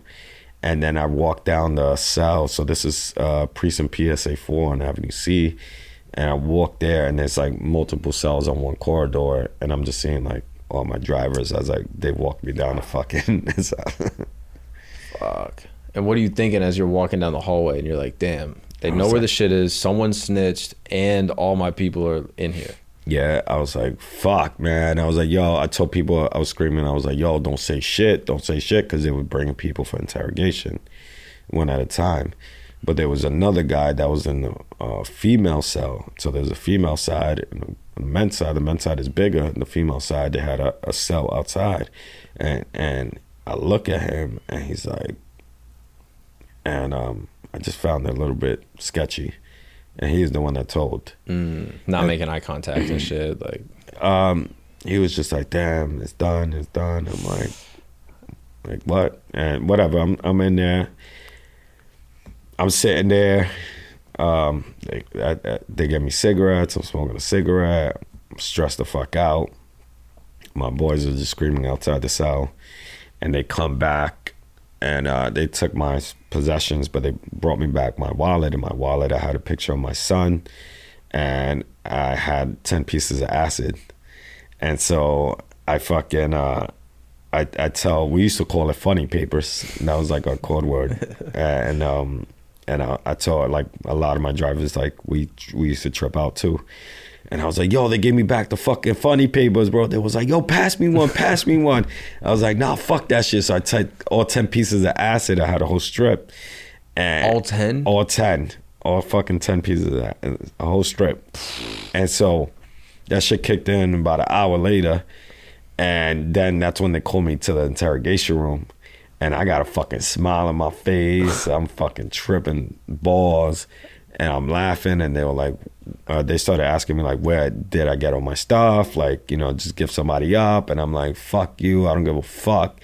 I'm laughing. I was like, they were like, you know, you're facing life. I was like, I don't give a fuck. Give me 25. I don't care. You know, do whatever the fuck you want. Blah blah blah. The district attorney is there. The fucking there's like 10 DEA agents trying to put pressure on me. And I was like, you fucking idiots gave me 10 pieces of acid right now. I was in my fucking wallet, dumbasses. I'm fucked up right now. That, that's when they just threw me back in my cell. but when I get to see the judge, the judge is like, "Yeah, so we're here. Uh, you're on a little bit of LSD," and I'm like, you know, and and uh, the DA was like, "We're pressing kingpin charges. Uh, you know, this guy's multi-million dollar drug dealer. Blah blah blah. All this shit, and you know." Bro, and you're just zooted. You're like finishing out your fucking trip in the cell, just looking at the I was ceiling. tripping. I was tripping for The like whole sky opens up. 24 hours. Though Bro. the judge was Jesus. I'm sorry, God. I'm sorry, God. Bro, that's wild. Yeah. I mean, that's insane. Were you like hallucinating crazy in the in the No, cell? Like, I, I mean, I, I, I was taking acid a lot at that time. Yeah. I was probably taking acid every like three days. yeah. Um, and I was taking like two or three pieces of acid, but Oh, whoa. I was seeing colors. Yeah, yeah. That's interesting. Like, did, how did you? Why did you start doing acid? Like, it was just around. You were like, oh, this is cool. Uh, I took acid for the first time when I was young, um, uh, like 14. Mm-hmm. um, they they had a mess. They used to have these mess tabs, and so I took that, and then, um, I think I was like seventeen. Uh, my boy started getting them again, and I started just popping it once in a while, nothing crazy. Just for fun. And then my partner got into it, and uh, he was like, "You never did acid before." I was like, "Yeah, I have." Like, like let me get that, you know. And so we started tripping all the time. Like, Um, that was our shit. Like, you ever do like shrooms? yeah, but we wanted to go see. Outer space. Yeah, Yeah. That's wild. I've never done acid. I'm, I'm like, I'm curious. it's the best thing. Yeah, I'm curious about it, but it seems intense. I have a though. piece on me right now. Seriously, Bro, imagine middle of the pod, just like I'm in your brain. I'm like, dude, I'm in prison right now. yeah, I I have. You know, if you need it. Yeah. So you still fuck around with, with stuff like that just for fun. Yeah, I, I don't know. Sometimes, you know, Yeah, yeah. Just just be like, do you like go to concerts and shit? Like, do you like to party like I, that? I like. uh Yeah, I, I like going to concerts with my my wife, but I don't really go. I I, I would love to do like like a ayahuasca trip, like Oh, yeah. shit like that. Like my wife is Peruvian and she's never done it, and she's like, I'm she's scared of that shit, but I'm Mm. like, um, you never tried it? no. Oh, interesting. I've like done DMT, LSD, shrooms. How's DMT? DMT was crazy. Like that shit was crazy. Uh, it was it's like a short 30 40 minute high, but like everything is like animated. Mm. Like like the build so I did it in my boy I did it with my boy like on 34th Street. He was staying in the New York hotel and and I go outside and like all the fucking buildings are like animated Cartoon like, shit. like like like it was like a comic book Whoa, Yeah. that's wild. And you're just walking around. and I'm like, I was scared. I was. I'm not gonna. He's probably gonna laugh at me. But, uh, yeah, I was a little bit nervous. Yeah, of course. that's that's why I'm like I wouldn't do it because I was afraid. Like I sometimes if I smoke, I'll get anxious if I'm not in the right setting. Yeah, Like I told the story before, but like I went to Burning Man, yeah. which you should go to that shit, bro. Yeah. Honestly, like do acid at Burning Man. That shit is crazy. But I did. uh I smoked at Burning Man, and I was fucking Dwight Howard was with me, and Wow. I wasn't even with him. He just walked up next to me, and I was like, "What's up, dude?" and then crazy. he fucking passes me this joint, and I was like, I'm, "I grew up in Orlando, so I'm like, this man, that, that's Superman, bro. Yeah, like that's hell my Superman." yeah, yeah. So I was like, "Oh fuck!" So I literally grabbed the joint from him, and I was like. And then immediately I was like, "Oh fuck, he hates me." and this immediately got anxious, and I was like, "Thanks, bro." And I'm like looking at him and like seeing if he's looking at me, and like I just like him so in my head. I'm like, I gotta go to sleep, and I just left. But like it fucked my whole shit up. Yeah. But like, so I'm afraid if I were to do acid, I would get in there and be like, no, acid makes you laugh hysterically. It, so you know, like e pills and Molly gives you like jaw lock. yeah, yeah." yeah. Acid gives you smile lock. Uh, So you like, Just can giddy. never stop smiling. yeah, yeah. You, know? watch like funny movies and shit on acid. Oh, I love like comedy, like all that shit. what Like, was your go-to? What was like the movie you watched on acid? You're like, bro. Uh, so there, there was like eighty Eddie Murphy stand up comedy yeah, yeah, yeah, yeah. like that. Bro, that was- Delirious. yeah, yeah. In the red suit? Yeah, red suit. Yeah, that Yeah. was that was something that we uh, watched a lot. Bro, that's And a crazy special. Like on DVD too. Yeah. Like, Bro, you watch that shit now and you're like, I cannot believe he was able to say all Yeah. this. Like, it's Yeah. crazy. yeah. Bro, that opening joke where he walks around and he's like, stop looking at my ass. Bro, that's insane. You're like, and he's like 22 in that. Uh, That's the craziest Richard thing. Pryor too. Oh, yeah, yeah, my yeah, yeah. god. Oh, bro. We we used to watch fucking Chinese flicks a lot too. Oh, like Kung Fu movies? Like yeah, Hell yeah. and that was funny to us. Yeah. Yeah. You ever watch like, it's not really a Kung Fu movie, like Shaolin Soccer? You ever see that one? Nah. It's literally a kung fu movie, but they all play soccer, and so like they play in the game, and like everyone's just like karate chopping, bicycle kick, kick the ball into the goal. That's like the whole movie. That's crazy. And I feel like if you pop acid, watch that, you're like, bro, this is the best movie Yeah. I've ever seen. oh, that's wild, man. So literally, you're just like finishing out this trip in the cell, and you're like kind of coming down, and then what happens when you come down, and you're like, bro, I just wanted the interrogation like off my ass. Well, I didn't come down in that cell. Like I came down in like three other cells after. Three like, days later? It, it was like it was like after. So that you're you're being held in in the bookings for like two days. Mm-hmm. You know, going from cell to cell, and it's like a whole fucking process to get you into your main jail cell. Uh, so when I got to that main jail cell, that's when I like calmed down, and I Mm. was just like there by myself and. I don't know. I was just like, I don't know. I, I, for me, it was like whatever. You Yeah. know, like I, I started this shit. I'm in it. It's you know, game. this is part of the lifestyle that. And how old are you at that point? Twenty three. Got you. So you were making like crazy money probably from like 17, 18 to 23. Like real Yeah, money. ni- nineteen was like nineteen was the like Millions. peak. Yeah, when Crazy. And then you got to go to sentencing. And I'm curious, like, even before you got jammed up, like, did your mom, like, she sees like this girl grabbing your leg, she sees like the car, she sees the trips. Like, what does she think? Is she just like, she used to be uh, praying for me and you know just Yeah. say like, you know, she didn't want me in that lifestyle. you know, but she knew about it? Yeah, I mean it was obvious. Yeah. I was I was you know splurging, and she would see me in the street all the time, and I'm not I'm not living with her anymore. Right. know? You got a nice place somewhere. yeah. Yeah. But you're also probably helping her out. Like, you're supporting the whole family and stuff. No, not really. Really? No. Oh, interesting. Yeah. They Like they're- I- they were good. Uh well, no, I tried. Like I've given my mom, and she's like, "No, I don't want that."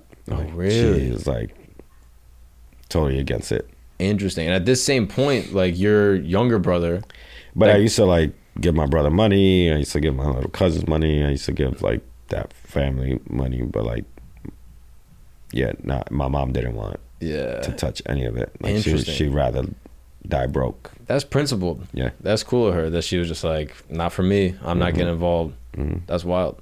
And then you like are helping out your your siblings and stuff. And your brother at this point, if he's like, you know, in politics now, like he was probably college, like the whole thing. He did college while I was locked up. Mm.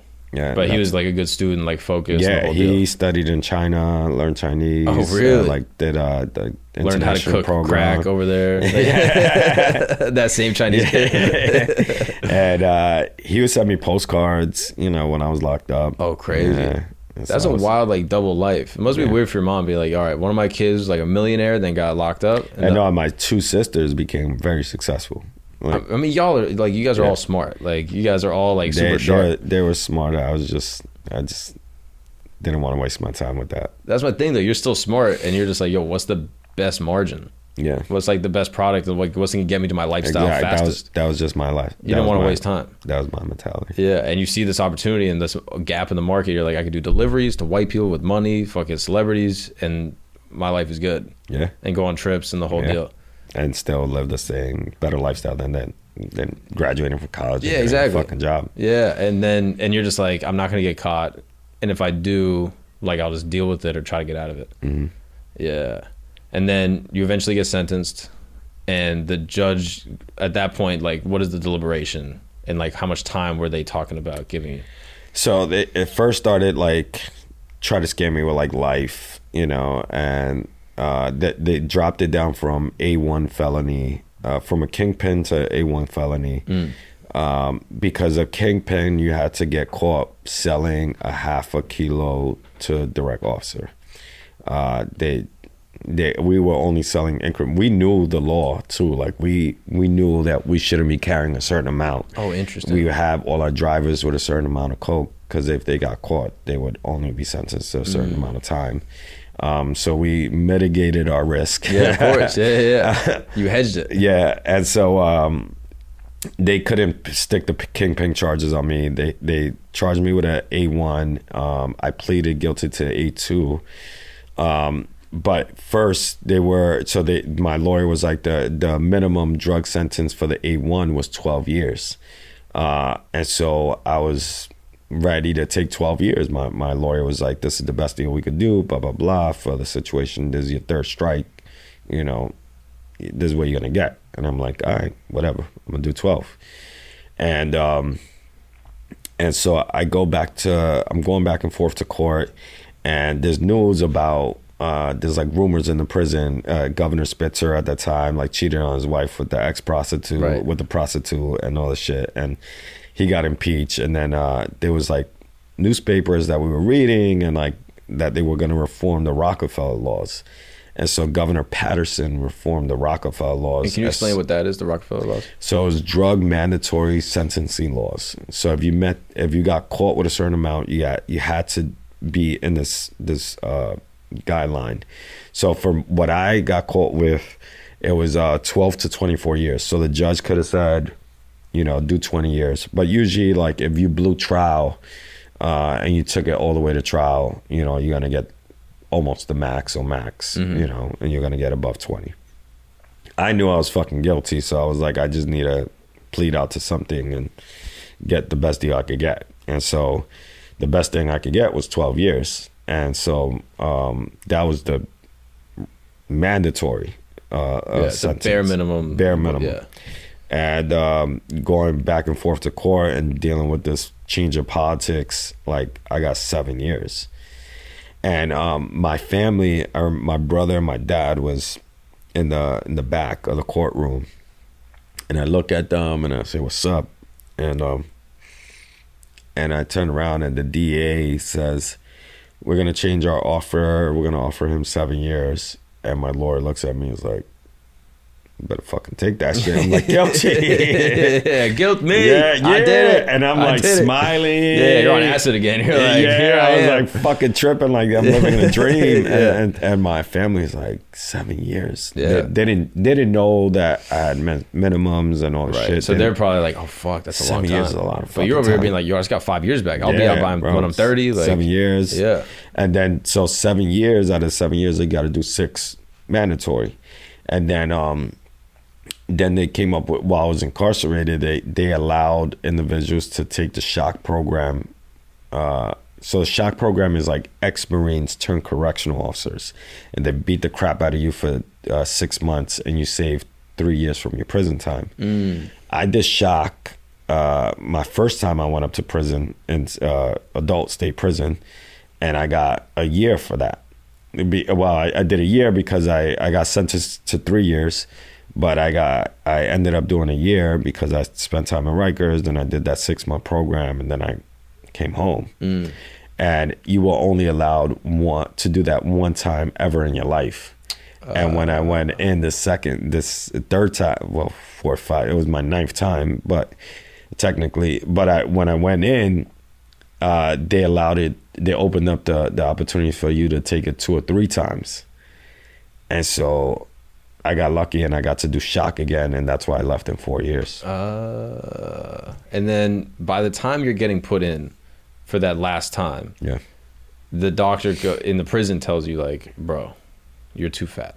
Yeah. like basically what he said, right? Well, when you get into prison, like you you go over there, you- they line you up. They you're you're going from Rikers Island to state prison, mm. and this is not like Rikers Island. There's like a lot of black, Latino officers, white officers. There's like a mix of officers, but when you get upstate, that shit is fucking redneck. Yeah, it's you just know, country. This, I mean, like Ku Klux Klan shit. Oh, Like, really? Yeah, like you see swastika signs on the CO's fucking arm Oh, tattooed. You know, like real racist shit. Yeah. And so like you go up there and they're calling they're like you fucking nigger, spick, all this shit. Like like calling me that, calling everybody that. Damn. Because we're all black and there's no white people that are going up from Rikers Island. Right. And they'd be like, This is not fucking Rikers Island, you fucking little spick, blah blah blah. And they'll smack somebody in the head and shit like that. And then they'll strip you get stripped naked, you go into the shower, they give you this fucking liquid, you rub this shit down your body, you get cleaned up, they give you your uniform, then they line you up and you go into a medical unit. And so when you get to the medical unit, they uh, they draw on all types of blood. They do like a TB shot, you know. And so you go through that whole process. And um, about two weeks later, after going through that intake process, they called me down to the medical unit and they were like, "Yo, you know," um, and I it was me and this older man. He was like seventy five, and uh, and they sit me down, and then they they he gets called in, and he comes back, and we're sitting in the bench talking to each other. He's like, "So what they said?" I was like, "Yo, my cholesterol level's high," and I was like, "Oh shit!" They told me the same shit, and they placed us on medication. They said my cholesterol levels were through the roof. That if I didn't eat correctly or exercise, that I could probably die of a heart attack within five years. Fuck. I was only 24 at that time, and How much did you weigh? I was only 231. Mm. But I think, you know, the lifestyle that I was living was extremely bad. I was Yeah. smoking so much. I was drinking. I was eating Yeah. fried food. What was the go-to food though? Uh, I was a. Uh, I, there's this Dominican sandwiches in Uptown called Chimis. Yeah.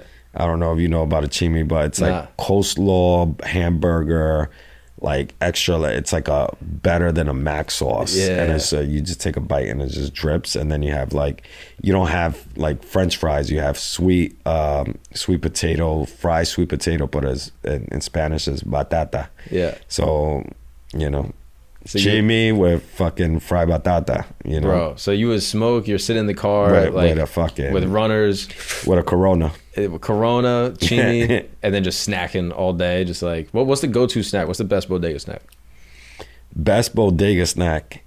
I mean, it, you know, a straight like just thinking about it, and the first thing that comes to my head is like a like an uh, empanada, or like you know, like meat, Yeah, you know, yeah, like yeah. fried, deep fried, you know. Um, but we, when I was in the corner and I was in the LES and Broome at Eldridge, and they still have these little fucking White Castle in a plastic bag because there was no White Castle in my hood. We Yeah. would have to go to Brooklyn or we have to go East Harlem Yeah. to go to fucking White Castle. So we would like put White Castle and get like Mama was the lady that she's like hundred years old, still working the register. Whoa. Uh, she's iconic over there, but like. You, you you will get her to add like extra cheese, and that shit was fucking The banging, best. banging. Bro, so you would just put down hella chimis and White Castle just all day. Yeah, And you were just racking up. And Yeah. did you feel like before you went to prison, like did you feel heavy? Like did you feel bad, like healthy wise? I started getting stretch marks. Mm. Like so I got like stretch marks on my side and my stomach here. Yeah. And like my friends used to be like, Yo, you got fucking stretch marks, you fat fuck. And, yeah, and I'm like in a beach, I didn't even notice until they told me. Yeah. And I'm like, Oh shit. Yeah, damn. Yeah, whatever, you know. Right. But you're Elon- living good. Elon, Elon Musk is fat. That means I made it. yeah, you know? exactly. No one looks at him. Yeah. You know what I mean? He doesn't get any shit. Yeah, yeah. Yo, that's wild. So your boys are just clowning you. Yeah. And you're just like, oh fuck yeah, I guess I am a little. Yeah, But, who gives I- a fuck though? Like you Yeah, got and you got I- girls, you got like money, you got whatever. and like I'm not going to the. I'm not getting checked up. Who's you know you, you when you're in the street and you're hanging out, you're not gonna go see a doctor. yeah. Yeah. Yeah, it's not gonna happen. Yeah. And your life is good anyway. Like you don't like you don't need to like be in shape to get girls. But I was, anything. I was, yeah, I would definitely need need to get in shape to get girls. Like at that time, I was just spending a lot of money on girls, like Yeah. just giving it away. But anyway, like I was sitting in a, I, I was sitting in a BMW M3 like all day, all night, and I literally w- didn't waste my time trying to find parking or didn't go to parking. I, I was not walking from the parking lot to my apartment. Mm. I was literally leaving it double parked outside. I would face the ticket. I might I might have paid like the the city maybe like thirty forty thousand dollars in tickets in my lifetime. bro. Just from just sixty five bucks at a time. Yeah, just, just like, like, I'll leave it double parked this take way. it, Yeah. bro. And sometimes it'll, it'll get told, and then that's when I have to walk. Yeah, yeah. And then heaven forbid you gotta walk. Ah, yeah, yeah. But you didn't live in a walk up. You had an elevator Yeah, building. You Get had a me doorman. Get me a wheelchair. I lived in the first floor, and uh, it was actually a walk up. Oh, at hilarious. the time. But you were good though, like Yeah. in terms of like lifestyle. So you're like, yeah, fuck it. I don't, I don't need, I don't Yeah. need to be healthy. Yeah. And then you go to prison. He tells you, yo, you gotta, you gotta figure this out. Yeah, no, they so the doc it was uh I just I don't know if she was a doctor, maybe a physician, whatever, but she she said like what I recommend is to get on a special diet, medication, and exercise. And obviously you don't get the best food in prison, so what they did was like if you on the cafeteria line and this is like intake process, so you don't really get to order commissary right away until like another 30 days, but while I was there I'm standing on the line and um and I get to my meal and they say, Oh, you got special diet. So they give me like one piece of fucking wheat bread and like meat. That's not a chimi. And I'm like, Yeah, it was definitely not a fucking chimi. Uh and I, I just like really started contemplating about like exercising. Like I, I knew how to work out, you know, and just went out to the yard and um I looked like a fool. Like I was the only person running out there, and I, I first started jogging, and then I couldn't jog too much. I started walking, and um, running, jogging, running, walking. You know, and Just literally around the yard. just did that for two hours a day, uh, and then I started wearing a fucking garbage bag over me. Uh, so I could sweat. So I was I had like a sweatsuit on, and I'll put my fucking uh, my hoodie over that, my jacket over that, and I'm just fucking running and Latino running and Rocky, just- bro. just fucking Just fucking- sweating, sweating, and just and just going back to my cell and doing push-ups and dips and Whoa. all types of calisthenic exercises. And it was uh, until like after I lost all the weight, uh, one one gentleman, uh, his name was Bus. He came up to me. I, I was smoking cigarettes still upstate, and so like he comes up to me. He's like, "Yo, give me a bust down." I gave him a half my cigarette. We started talking, and uh, he's like, "Yo," and um, Bus was like ready to die. He was like 320, like my height. You know, was bad, like horrible shape. You know, and uh, and and he's like, "Yo, I want to start running with you." And I was like, "All right, let's, let's come, let's run." So I didn't think I was like, "I'm not gonna, I'm just gonna run with him." So we ran, and two of his other friends came out, and then one of my friends came out, and then at one point we had like, you know, I helped over 20 inmates who's over a thousand pounds combined. Yeah, it's insane. So I started like this whole workout thing in the yard, just leading workouts, or I'm following somebody's workout, and it was just camaraderie builder. and they left you alone, like the other inmates, like they didn't fuck with you. Well, when I was like running, people used to call me like Fat Forrest Gump in the beginning and like make fun of me. And it was usually like the, the solitary confinement units was facing the, the prison yard. So you'll hear like, all, we used to call them cell gangsters. Cause like when they come out of their cells and they meet you face to face, they're not gonna talk shit, but they could mm. scream out of a fucking cell and be a gangster, you know? Right. And so I used to like run and just like fucking give them the middle finger. That's But probably good motivation, low key. yeah, it was. It was actually. The more shit they would talk, you're like, all right, fuck you. But some of it 30 was like hilarious, and I used to just be like running and just fucking laughing. Die laughing. They would just go on for hours. Yeah, yeah, yeah. and they probably had good burns too. Like Yeah. they, all they got is time just to Yo, be fucking writing down The, disses. the best comedians are in the system. Bro, that sucks. You just get ripped. Yeah. And like, as far as your time in prison, like when you first got there, were you like in a car? Did you know like your people that you had to kind of like link with? Did you like how did you assimilate into the the system? Uh, I knew f- I had friends that were in there, in the Yeah. same cell blocks, same like friends that were from my block, Yeah. like literally, like Marcos, Glenn. Uh, Glenn was in the Vice documentary, and Yeah, he was like, I, he used to see me every morning walking fucking to go to work, and he used to be like, "Oh, you still fucking out here running?" And I, I, I'm I'm talking about like upstate, like Central New York, fucking three feet of snow, and I'm out there. Whoa. And why why'd you stay motivated? Like all this time, like did you feel like you were just channeling all of your energy and like I like was- hustle mentality into fitness because that's all you could control? Uh, yeah, it was uh, a lot of like I'm not.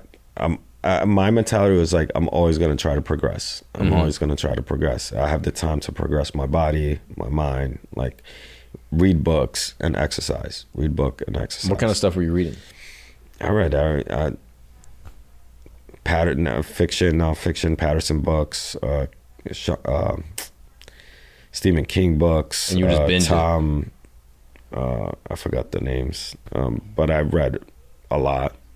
Yeah. I, I, I wrote philosophy books, uh, psychology books. Did you do like any classes and stuff while you were there? So so I was uh, I went over there and they had a college program, but there was only uh, maybe like twenty people in the college program, and the waiting list was like two years. So after like two years, I got into the college program, uh, and then I I did the college program for like a year, and then I got transferred over. Got you. And then what jobs did you have while you were in there? cleaning, janitorial. I did um like clean cemeteries, um, you know, cutting down trees, fixing the roads. Oh, crazy! They had you like out there. yeah, yeah, like straight slave work, yo. Uh, that's insane. That Yeah. Thirteenth Amendment shit. That like yeah, no, it's real. they That's just what make you my, do it. My hat, the thirteenth. So the B logo Oh, that's like fire. The thirteenth. You Yo, know, that's so clever. we we we. I really went in on fucking branding. And But you've always been in branding, bro. You've had Superman bags and happy ending bags. Like you, I feel like you're always looking at the brand. Like Yeah, it's I- it's solid. Yeah. And so they just have you out there just fucking doing yeah, labor. yeah, with, with a with a guard with a gun, and they're just watching you work. Crazy. You do your work detail. Was it demoralizing, or were you kind of like, oh, I can kind of keep moving and like do something? Uh, it was uh, no, it was good. You know, it it is, but you're like, you're not seeing the world. So like when you could go on a work site, Right. and you're like. You might see a girl, like, you know, Yeah. drive by in a fucking car. And I'm gonna like, remember that for the "Yo, next three weeks." I saw a fucking nipple, yo. Yo, I caught, I caught cleavage yeah, a little. Yeah, like That's yeah, hilarious. That's that's like, Yeah, you're out of nature at least. Like you're Yeah. not around all these fucking inmates. Like you got to be out a little bit. bro. No woman for a long time. Yeah, that's rough. That's just hard, bro. Especially going from the lifestyle, Yeah, which I'm sure was Yeah. great, Yeah. and then all of a sudden Yeah. locked up. yeah, And did you ever did you get visits and stuff? Like were people yeah, able to yeah, come yeah. visit? Yeah, my my ex wife uh, visited me uh, a lot. You know, and my son. Mm-hmm. Um, my mom came a few times. Uh. Yeah. And what were the combos like when they were coming up? It was just like, how's the world? Just like basic surface shit, nothing too deep. You know, it was just like, like hugging, like with. My ex-wife was a little bit deeper. Mm-hmm. uh, with my son, you know, was uh, just seeing him run around and it was hard, you know, like there was, and I think that was a huge change in my life, you know, it's just coming to the visiting rooms and seeing my son cry and wanting and asking me to come home and all the stuff is like, heartbreaking. Yeah. it's fucked up. And it forces you to kind of reevaluate. Like before, you're not necessarily maybe thinking about how your decisions are impacting other people. Yeah. And then once you're in there and you got only time to reflect on it, and then you're kind of like, oh, fuck. Yeah. Like, I got to figure this shit out. Yeah. And then while you're in there, was it like violent at all? Like, did you have to like affiliate? Did you have to fight? Like, Uh, were you able to kind of keep clear and just focus on working out? Yeah, I, I kept cleared. I mean, I've had a couple fights while I was there, but I wasn't nothing too crazy.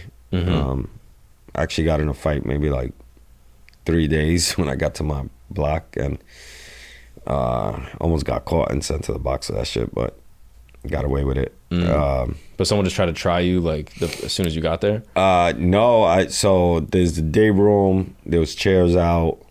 Uh, there's this Mexican kid sitting there, and I went to go use the bathroom, and he grabbed my chair, and plus so everybody has their own chair, and you bring it to your your your this like cubicle areas. And this is when I got to the medium, and um, he took my chair when I stepped out, and he put his feet on my chair, and I was like, "Yo, let me get my fucking chair back."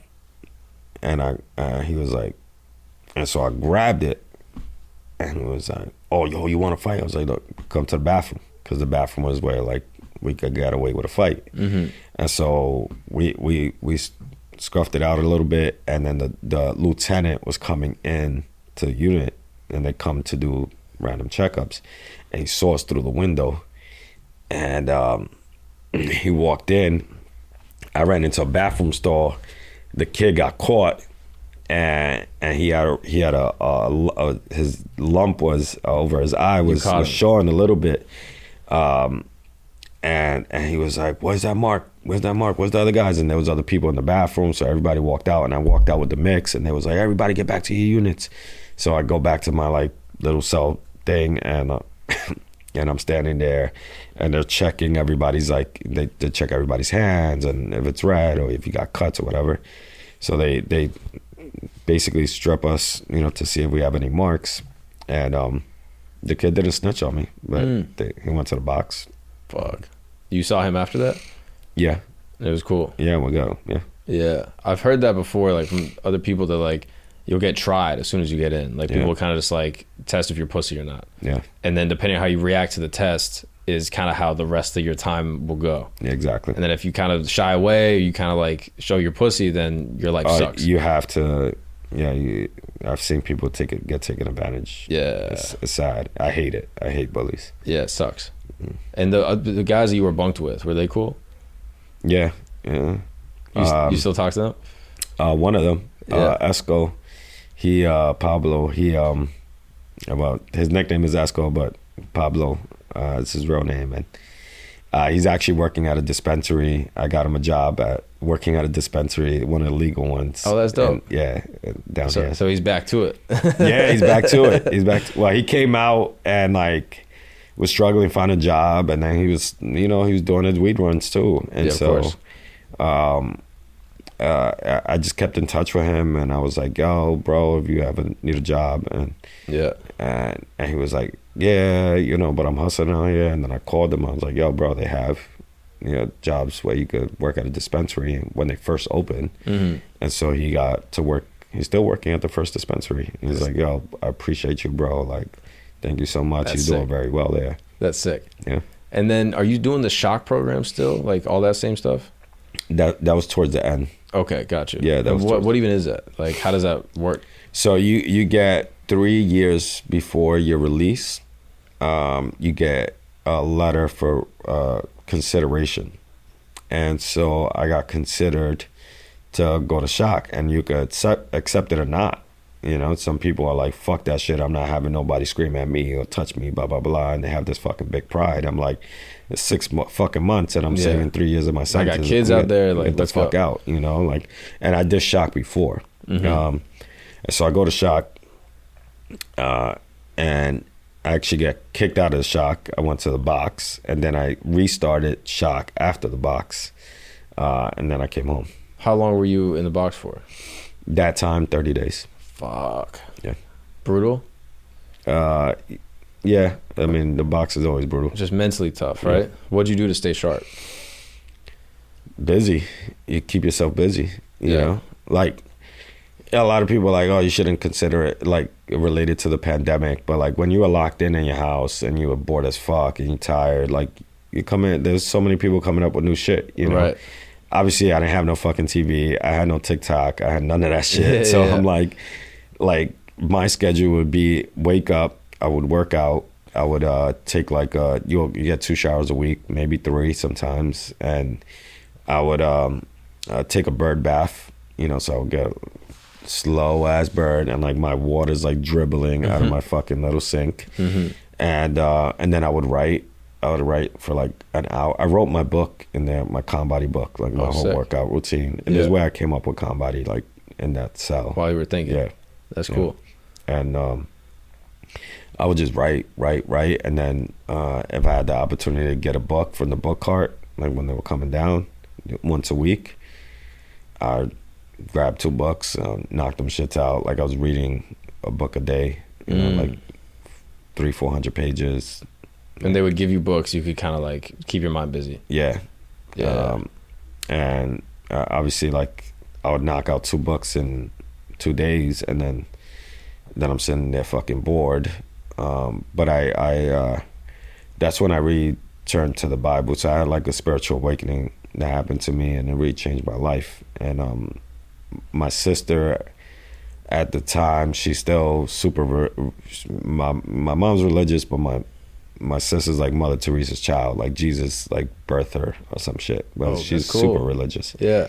and um, she finds out I was in solitary because I was not calling home, and um, and she writes me a letter, and she she's like, I, I spoke to the people in the prison. We know you're in solitary. Something happened. It's gonna be okay. All I want you to do is read Psalm 91 from the Bible.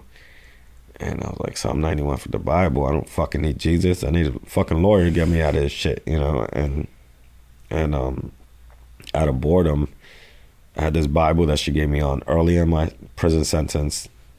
Never opened it up to read it. It would like in prison we use Bibles as like our address books because Right. that's the only shit that they can't take away. It follows you through solitary. It follows you through any mm-hmm. jail that you go. You know your Quran, Torah, whatever your religious item is, they cannot take away. And so all I had was this Bible. And at that time, I was I wrote a letter to my family, letting them know like I'm in this situation. I can get the hell out of here. I'm fighting this case now. I ended up in the box because the the officer said I was attempting to assault him. Um, I had a situation with an officer, and so I'm fighting this semi-ticket case. And um, I write this letter, and I closed and I realized I had no stamp to send out this letter with. And I remember like fucking being stressed as fuck. And my sister writes me this letter. Didn't open up the Bible, but out of boredom, after like a week in solitary, I opened it up and I turned to the pages that she told me to read. Uh, Psalm 91 He who dwells in the shelter of the Most High will rest in the shadow of Almighty. I will say, The Lord, He is my shelter and my fortress, my God in whom I trust. As I was reading that, there was a stamp between the pages of my fucking Bible and it dropped. And I, it was the stamp that I needed to send out this message to my family, letting them know what really happened. You know, Bro, that's so cool. That's an awesome story. it's crazy. Damn. And that, that changed my life. It was that moment you were like, all right, let's get into this a little bit. yeah, I read the Bible from front to back and like just really started understanding like what what I needed to do in life, Mm-hmm. you know. And I'm not somebody that pushes religion or Right. you know, hallelujah, amen every second, you know, but this is what opened my eyes. Right. It's your personal thing that helps you helps you stay focused. Mhm. That's cool. And did you uh, did you did you have like a mentor, like a pastor that like came to you, or like you literally were just teaching yourself just through reading the Bible? Yeah, just reading. Whoa, Yeah. that's crazy. Do you have like favorite books or like passages that you still think about? Obviously the Psalm, but like, were there things as you were reading them, like through the Gospels, you were like, yeah, through oh, through the Gospels, I, I one thing was like um, I don't remember the the verses, but like in Paul, he talks about the like money and the root of all evil, and like you know, and and that just you know, money is good. Money, uh, you know, I believe we should all make money, and but I shouldn't hurt people to make the money. Mm, you know and, and i i really started reflecting on like all the damage like having natasha Lyonne fucking grabbing my leg in front of my mom you know begging me for crack like like that i was destroying her you know I introduced her to heroin. I i like i was destroying so many other people that i didn't really care. I had this this this this my soul my heart was so hardened. And at that point i felt like i felt feelings you Mm. know That's interesting. You felt feelings, like you could feel the empathy of like, oh, all these people that I hurt, and all of it. Was it intense? Like having it all happen at once? Did you feel guilty?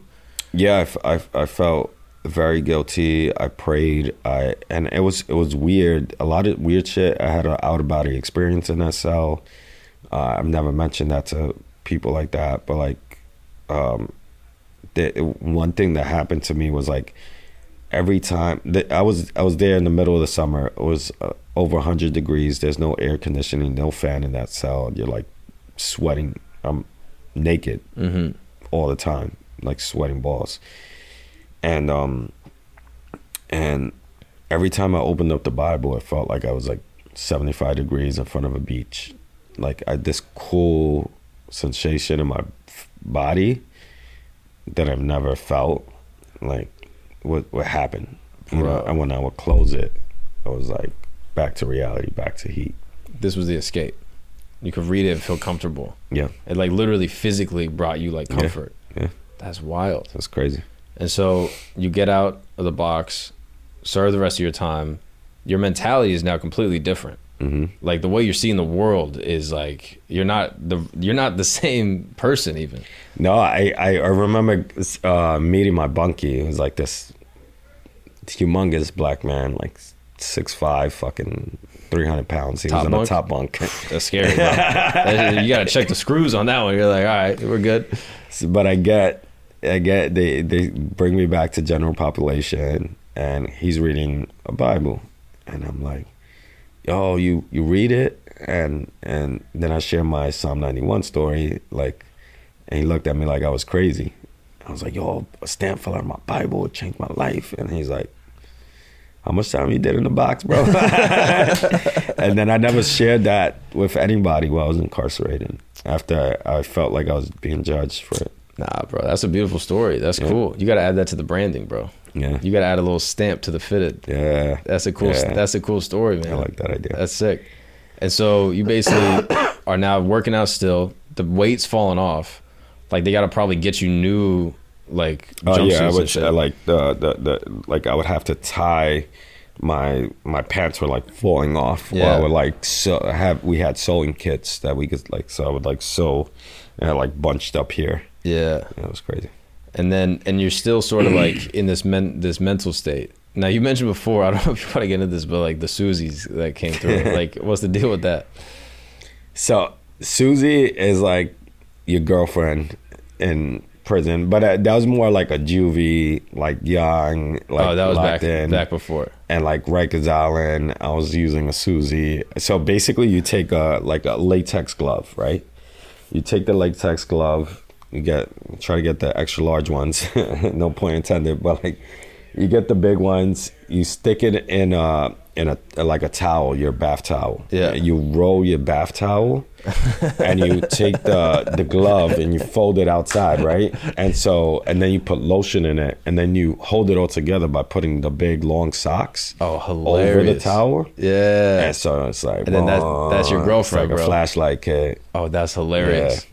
And they let you have those? You got to like hide Well, it. you make it. Well, you steal the latex gloves from the kitchen workers. Ah. you know, so like anybody who's working, yo, bring me back a glove. my nigga." My old gloves running out, bro. My, my old shit is, is raggedy. and then you like take it to the showers or some shit, or like Uh, just keep it to yourself. nah, you throw it away. I mean, Yeah, yeah. I don't. I'm not gonna reuse a glove. You know? Nah, you reuse a glove one or two times. I won't tell I'm- anyone. I I'm won't tell I have multiple Susies. you know? That's crazy, man. but there was one time where, when I went to the the medium, and we were in a dorm, I was not in a cell anymore, so I didn't have that privacy to like do me, you know. So in the dorm, you have to like people go to the bathroom, they put like a, a sheet up, or they put like a little piece of toilet paper through the cracks of the door so nobody you can focus. Yeah, yeah. Motherfuckers is making like sex tapes too, like. So we had like cassette tapes. yeah. So we're like listening to like porn, like just like ah, It's you like know, a- it's like an audiobook. and then yeah, like an audiobook. But then you have like your magazine that you're watching. Oh, and that's you- hilarious. but I was like, I done it. I did it a couple times, and I'm like, this, I'm not doing this shit no Yeah. more. Like, I'm hearing like a dude walk by. I'm like, fuck that. Yeah, like, the- you got to make sure you get the recording right. Straight, yeah, it was Yeah, yeah. You get- straight turn off. but uh, um, I I so I stopped masturbating. I stopped doing everything for two years. Oh wow, Two years. that was when you were upstate. yeah, when I was upstate. Well, you never two years. Two years. Two years. I had wet dreams and stuff like Of that. Of course, bro. But like two years, I stopped, and then um, what made me go, and I was like, this is not normal, was that I was on the mess hall line and going to the mess hall I was like chicken patty day because that was the only time I went to go to mess hall on Thursdays. And I'm standing on the line and I'm not hard or anything, chubby, nothing. And I just feel wetness. I literally came on my fucking, like, my whole shit was wet. Bro. And I was like, oh, fuck. And my leg is sticky. And I'm like, I gotta get back unit. And I, like, skipped lunch and I fucking ran Bro. back embarrassed. That's why they call it the mess hall, bro. Because you were down there making a mess. you were in there thinking about those chicken patties. You're But, like, you, bro. know, you gotta get your, you, you Bro, can't. a chicken patty will get you get you Yeah, going. yeah. I've done that before. I've, never even been in prison. I had a chicken patty one time. I came in my in my whole pants. It was crazy. That was that's true. My my wife made a chicken patty. I was like, this is a good this is a good chicken patty, man. Sex in your mouth. yeah, exactly, bro. That shit killed. That's like my that's my chimi. that's my version of it. So then, okay, so basically now you're doing the workouts, and then you like, okay, I'm ready to leave. The day comes, they give you a knock, and it's like, you did you did the shock. So uh this shock, fucking literally as soon as you step out of that gate, it just the, the air tastes different. It just feels like you get like so much weight off your shoulders, like just drops. And so there's there's a bus that picks us up, you know, a group of individuals, and they take us to um uh the unit. Uh they take us to the bus stop. And they drop us off in the bus stop, and that bus. So I, I was let out in like Lakeview Correctional Facility, which is like a nine-hour bus, and I was like, "Fuck that! I'm taking a flight." And so I took a cab with some other guy, and we went to Buffalo Airport, and um, got on it, and I like didn't know if I was gonna be able to get on the plane because I had like a parole ID that was valid for like sixty days. So I Yeah. get on the plane, I'm in. I remember like I needed to call my family to see if they could pick me up from the airport, and so I called them. I was like, "I'm going. To, I'm to take this flight." Blah blah blah.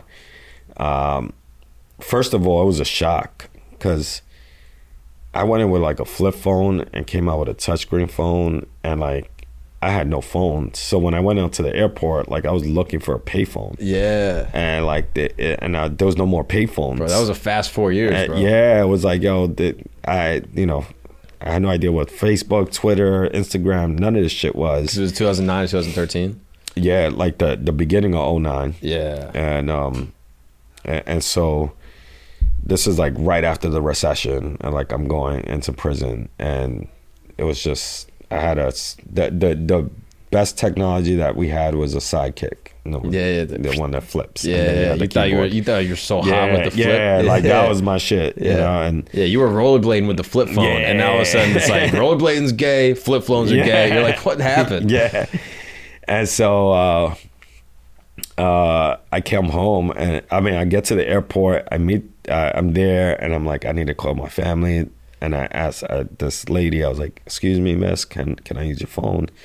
She touches, she passes me this touchscreen phone, and I'm like, "No, I need a phone." yeah, I don't need your little iPad Uh, shit. Yeah, no, I, I, I, got confused for a second. I was like, I had a sense that it was a phone, but I'm like, no, this is like an iPod or something. Bro, I'm you're "No, like an need phone." alien, bro. You're I'm like, yo, like, seriously. and, and she was like, what do you mean? I was like, I just came home from prison. And she's like, like she grabbed the phone and she was like, I don't, I but not like, like that. Not like I was that. like, I'm not gonna rob you. Don't worry. Like, I just need to make a call. I need to call my family. So she like dialed it for me and put it on speakerphone.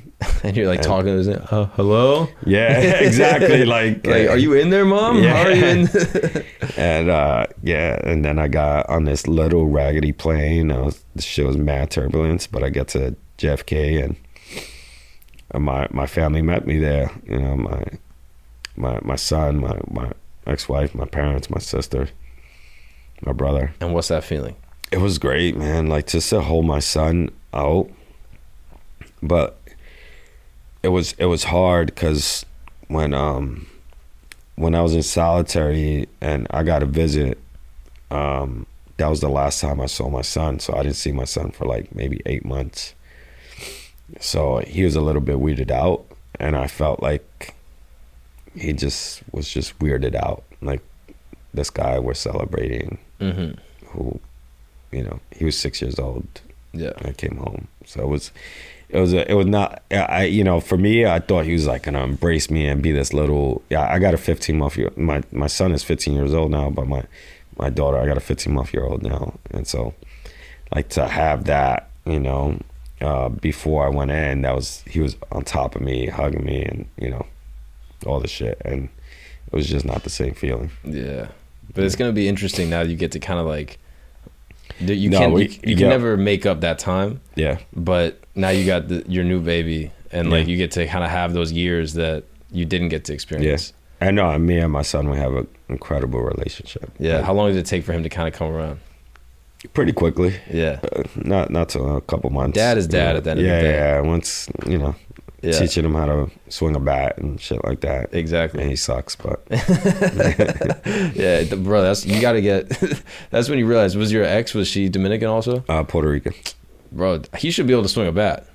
Yeah, Dominican Puerto Rican blend like that's yeah, that's bat and- swinging and- and literally, our apartment was in front of the Yankee Stadium. Like so, like on the fourth floor, you could we could see the third base line. oh really? We could see A Rod on third base Oh, and the. Empire. And so like I thought he loved baseball and like he just was not with it. He's like, you know? nah. I was like, whatever. What's he into though? He's like into art or something. Uh he, mechanical engineering. Oh, that's cool. Like he loves like building stuff. Oh, and nice. Like, you know, for a moment he got really good at video games, and now he's like he likes working with his hands. He wants to do like aerospace engineering. Oh, that's amazing, bro. Yeah. That's cool. And so when you got out, was there any like obviously the temptation is always there where you're like, yo, I'd seen, you know, all the money I made before. There's guys you know that are probably still on the corner, Oh, like yeah. still making crazy money. Like, was there any temptation to be like, yo, let me check that out? No, no. You were changed. I was totally like convinced that if I trust the process, that things will work out. And I already had this mentality for ConBody. And mm. I literally started the next day. Like I came home, woke up, went to the park, and started training. And then I started seeing people in my neighborhood. I'm like, yo, I'm doing this boot camp out here. Like the next day. And just kept doing it every day, Nonstop. nonstop. Two and a half years in the park Rain or shine. rain, shine, Snow. motherfuckers is not showing up except for me. You know, like I'm out there twice still a day. did it. Twice a day, every day.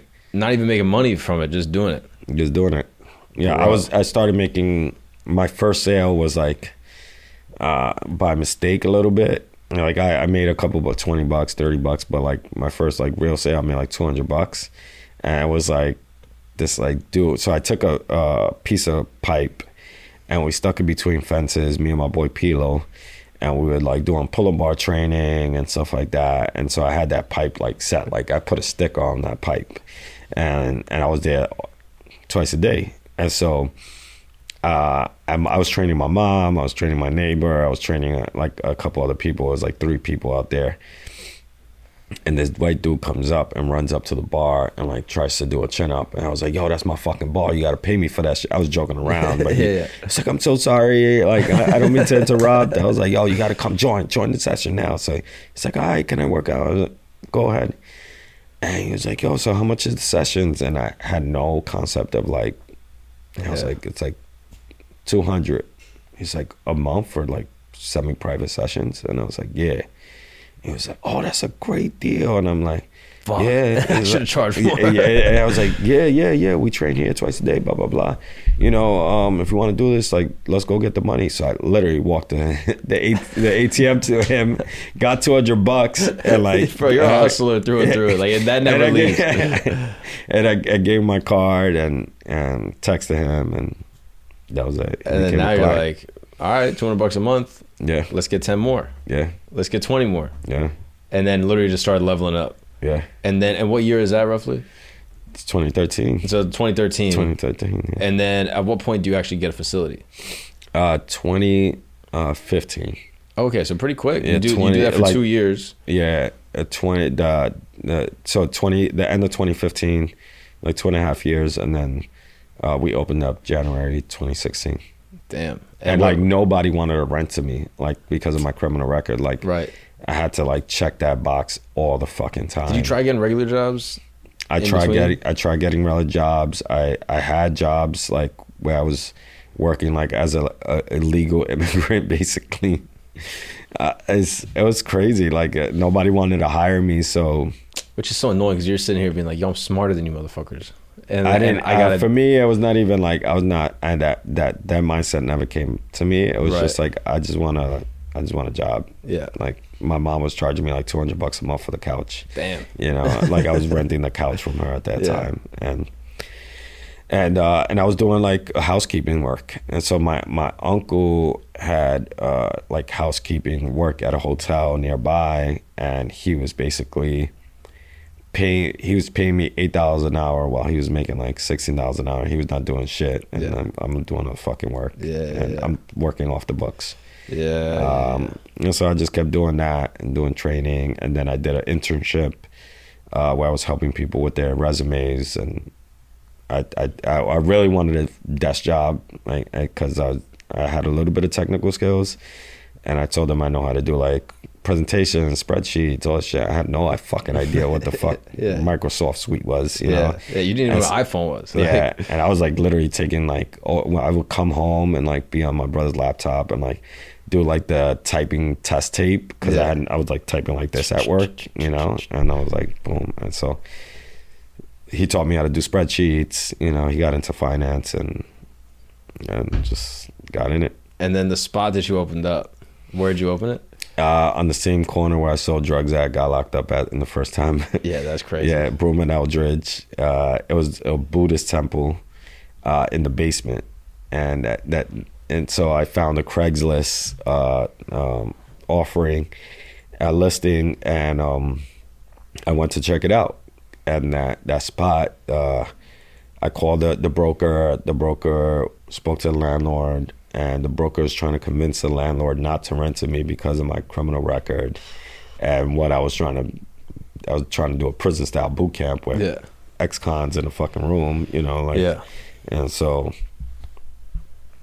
uh, the the landlords called me and was like, "I believe in second chances," and she gave me a chance, and and uh, there was like like a big s- Buddha statue on the first floor of the temple, and like we're in the basement playing like DMX, and like people are worshiping, and you just hear like, Ex gon' give it to you. Nay, you know what? You know, you know what? You know With a what? hood, with a hood, with a hood. Yeah. That's crazy. And then you literally like buying like the gate of the prison, like from eBay and like putting it in and like Yeah. building out the whole brand of it. Yeah, yeah, yeah. That that became uh because uh, so there was clients that I was getting the, a lot of wh- white women with yoga pants that I was trading at the Yeah. time, and one worked at PR, and uh, she was like, "Oh, I, I love your story. I want to write up a story," and she did a story on Well and Good. Um, it blew me up, and um, and she wrote like you know, she asked me what do- what do you want to do? I was like, I want to open up my own studio. I had no idea I was gonna open up like a studio that looked like a jail. You Yeah. know? It's like I want to put a jail cell. And I want to have like five minute showers. I want to put mugshot gates. I want to do this and that. Like we get into the branding, blah blah blah. Um, and she was like awesome, and she published it. And then I was like, fuck, she put it out there, and now I got to do it. You know, like I like yeah, I was just bullshitting. yeah, I was just like just freestyle and Yeah. just kept talking shit, you know, and now it's real. And so the time came and I did it. crazy. And then now you have the one spot, and the goal is like, yo, keep Fran- franchising. franchising. Uh, one thing that we're doing that's huge is we're, we're going inside Rikers Island. We're going into the juvenile facilities, training the inmates in there, um, getting them trained so we could give them a pathway when they come out. That's sick. Um, I've been able to hire over 70 people coming out of the prison system. Um, we still have a zero recidivism rate. Wow. Nobody has gone back. That's amazing. Yeah. Is it a little tough, like that you are hiring like former uh, incarcerated, like vetting them because there are obviously some incarcerated people that might not be fit for it. Yeah, I mean, it it is hard. You Yeah. know, it, and and and it is what it is. You know, if- in the beginning, I was just like, I'm gonna hire you as a trainer, and that was it. Mm-hmm. You know, and then they then they started facing like parole issues, and I'm like, I gotta help them because, and then like the housing issues. Right. At one point, I had like four air mattresses in the boot on the, in the basement, like because my staff was all homeless Wow. you know so i'm like waking up at 5 a.m deflating it at 5.30 like starting class at 6 a.m you know and like bringing peanut butter and jelly sandwiches to the gym to feed everybody. Wow. Like, and this shit's all documented. Like we have a huge documentary that's coming out. Oh, really? Uh, yeah, with a four-time Academy Award. She's been following me around for eight years, eight and a half years now. Oh, wow. When is that going to drop? Uh, should be this year. That's great, bro. Six-part docu series. That's great. And then when did the And book? Derek is in it. Oh, really? Yeah, yeah. Oh, that's sick. Yeah. Oh, that's cool, man. Yeah, shout out to Derek. He's one of Yeah, he the best connected us. comedians I know. Yeah, exactly, man. Yeah. So that was actually the first time that I, had, uh, not the first time. I, lear- I heard about it through Wheezy Yeah. uh, first, and then I went and saw a show there. Max and Derek were doing a show, Oh, yeah. and I was like, "Oh, this place is sick." And then I literally like looked it up, and I was like, watched the Vice documentary. I was like, "Bro, I got it. Like, this is insane."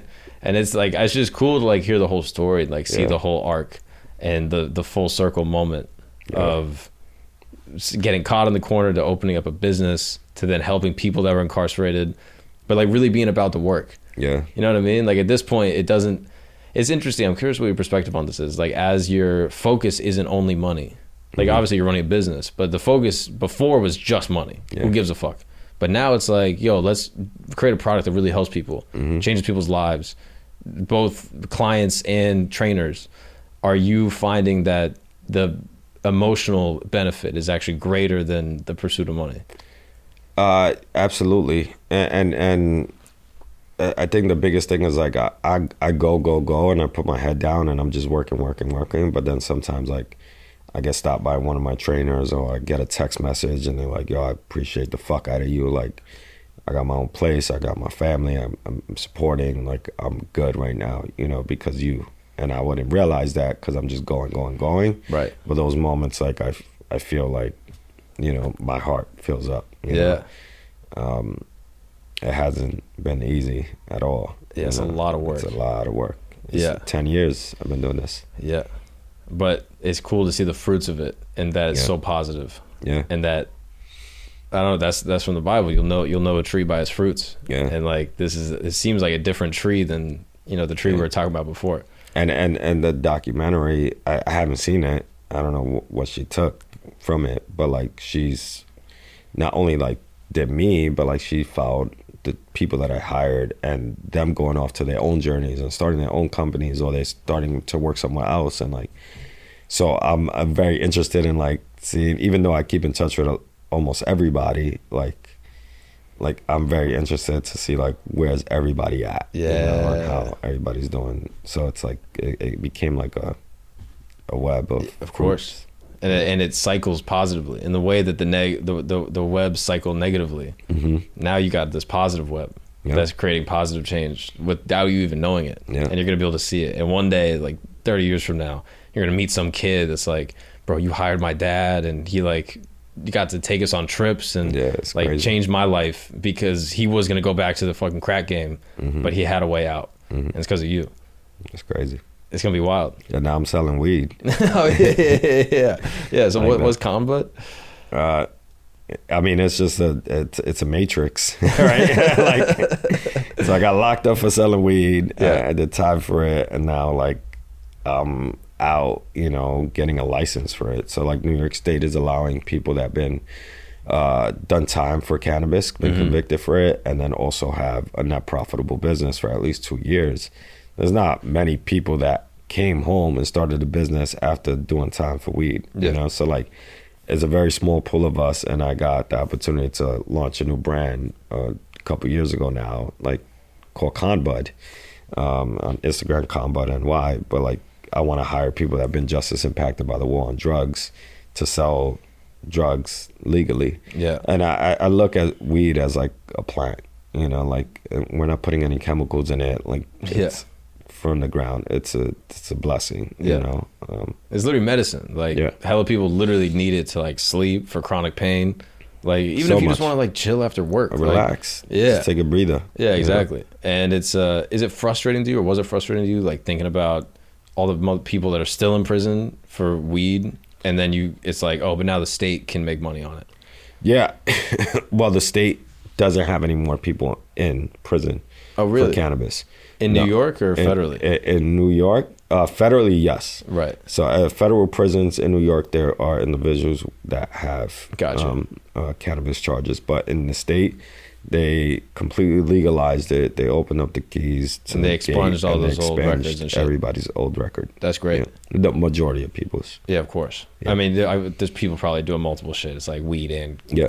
crack or something. Yeah. but that's cool though. That's cool. Yeah. And uh, it must be weird for you to walk around like this area now, and like everything's nice. Everyone's smoking weed, Yeah. and you're like, Yo, bro, the other day I saw this fucking white dude just go up to a cop and was like, Where do I go? And and like he has a joint in his hand and I'm like, Bro, hide that shit. Like, like, like that shit would have been in my ass right now, you know? You're my trying to tell me, prison like, pocket. Bro, those are cops. He's literally wearing a whole hat. You're like, like yo, what the fuck? It's just is is wild to me to see like, and I, I think a lot of these kids take it for granted. You know, Yeah. like they didn't grow up being you know these, these early twenty year olds or whatever. Like they they never had to face the the prohibition of cannabis. Yeah, of course. had to hide it. Yeah. I mean, this is this is a great story, and I think it's a cool arc, and the circle is just insane. Yeah. And I'm excited to see what happens next. I'm Yeah. excited to see it franchise out and get yeah, I'm, more. I'm working on franchises like now. Yeah. I'm just I'm just waiting. Like it's a whole government thing. You have to wait for the government to approve your franchise, to Right. close your documents. It's a Paperwork a lot bullshit. of lawyer shit. yeah, yeah, yeah. Been working on it for like eight months. I, but I could see this in like Miami go crazy. I could see it in Yeah. like a lot of the big cities just. I being got over like, 90 franchise requests. really. Yeah. Wow. After Ellen, yeah, that's crazy. right. That's right. it's crazy. So many people hit me up. I mean, that's amazing, bro. I'm excited for you. Thank you. Bro. Yeah, it's gonna be cool. The- Your story is seriously like uh, it makes me like it's like I get emotional thinking about like this kid that had nothing, tried to like business savvy, got into the wrong shit, and then turned it around. You. And then the religious element of it is cool. Do you, are you still going to church? You still praying? I I pray, but I don't go to church. Yeah, yeah. You know. But you're still in the Bible though. Yeah, I teach on Sundays. Oh, for real? Uh, yeah, I teach. That's when that's the, the day I teach classes, and I tell people when they come to my classes, I'm like, when I beat the fuck out of you and they're on the floor, and I'm like, you look like you're in a praying position. I'm like, Jesus is not here to save you. I'm fucking you up. Yeah, that's, is that's your church. church. That's your church, man. Cause I appreciate you, bro. No, thank you thank so you, much for coming through, man. Appreciate this you. great. Thank you. Thank you.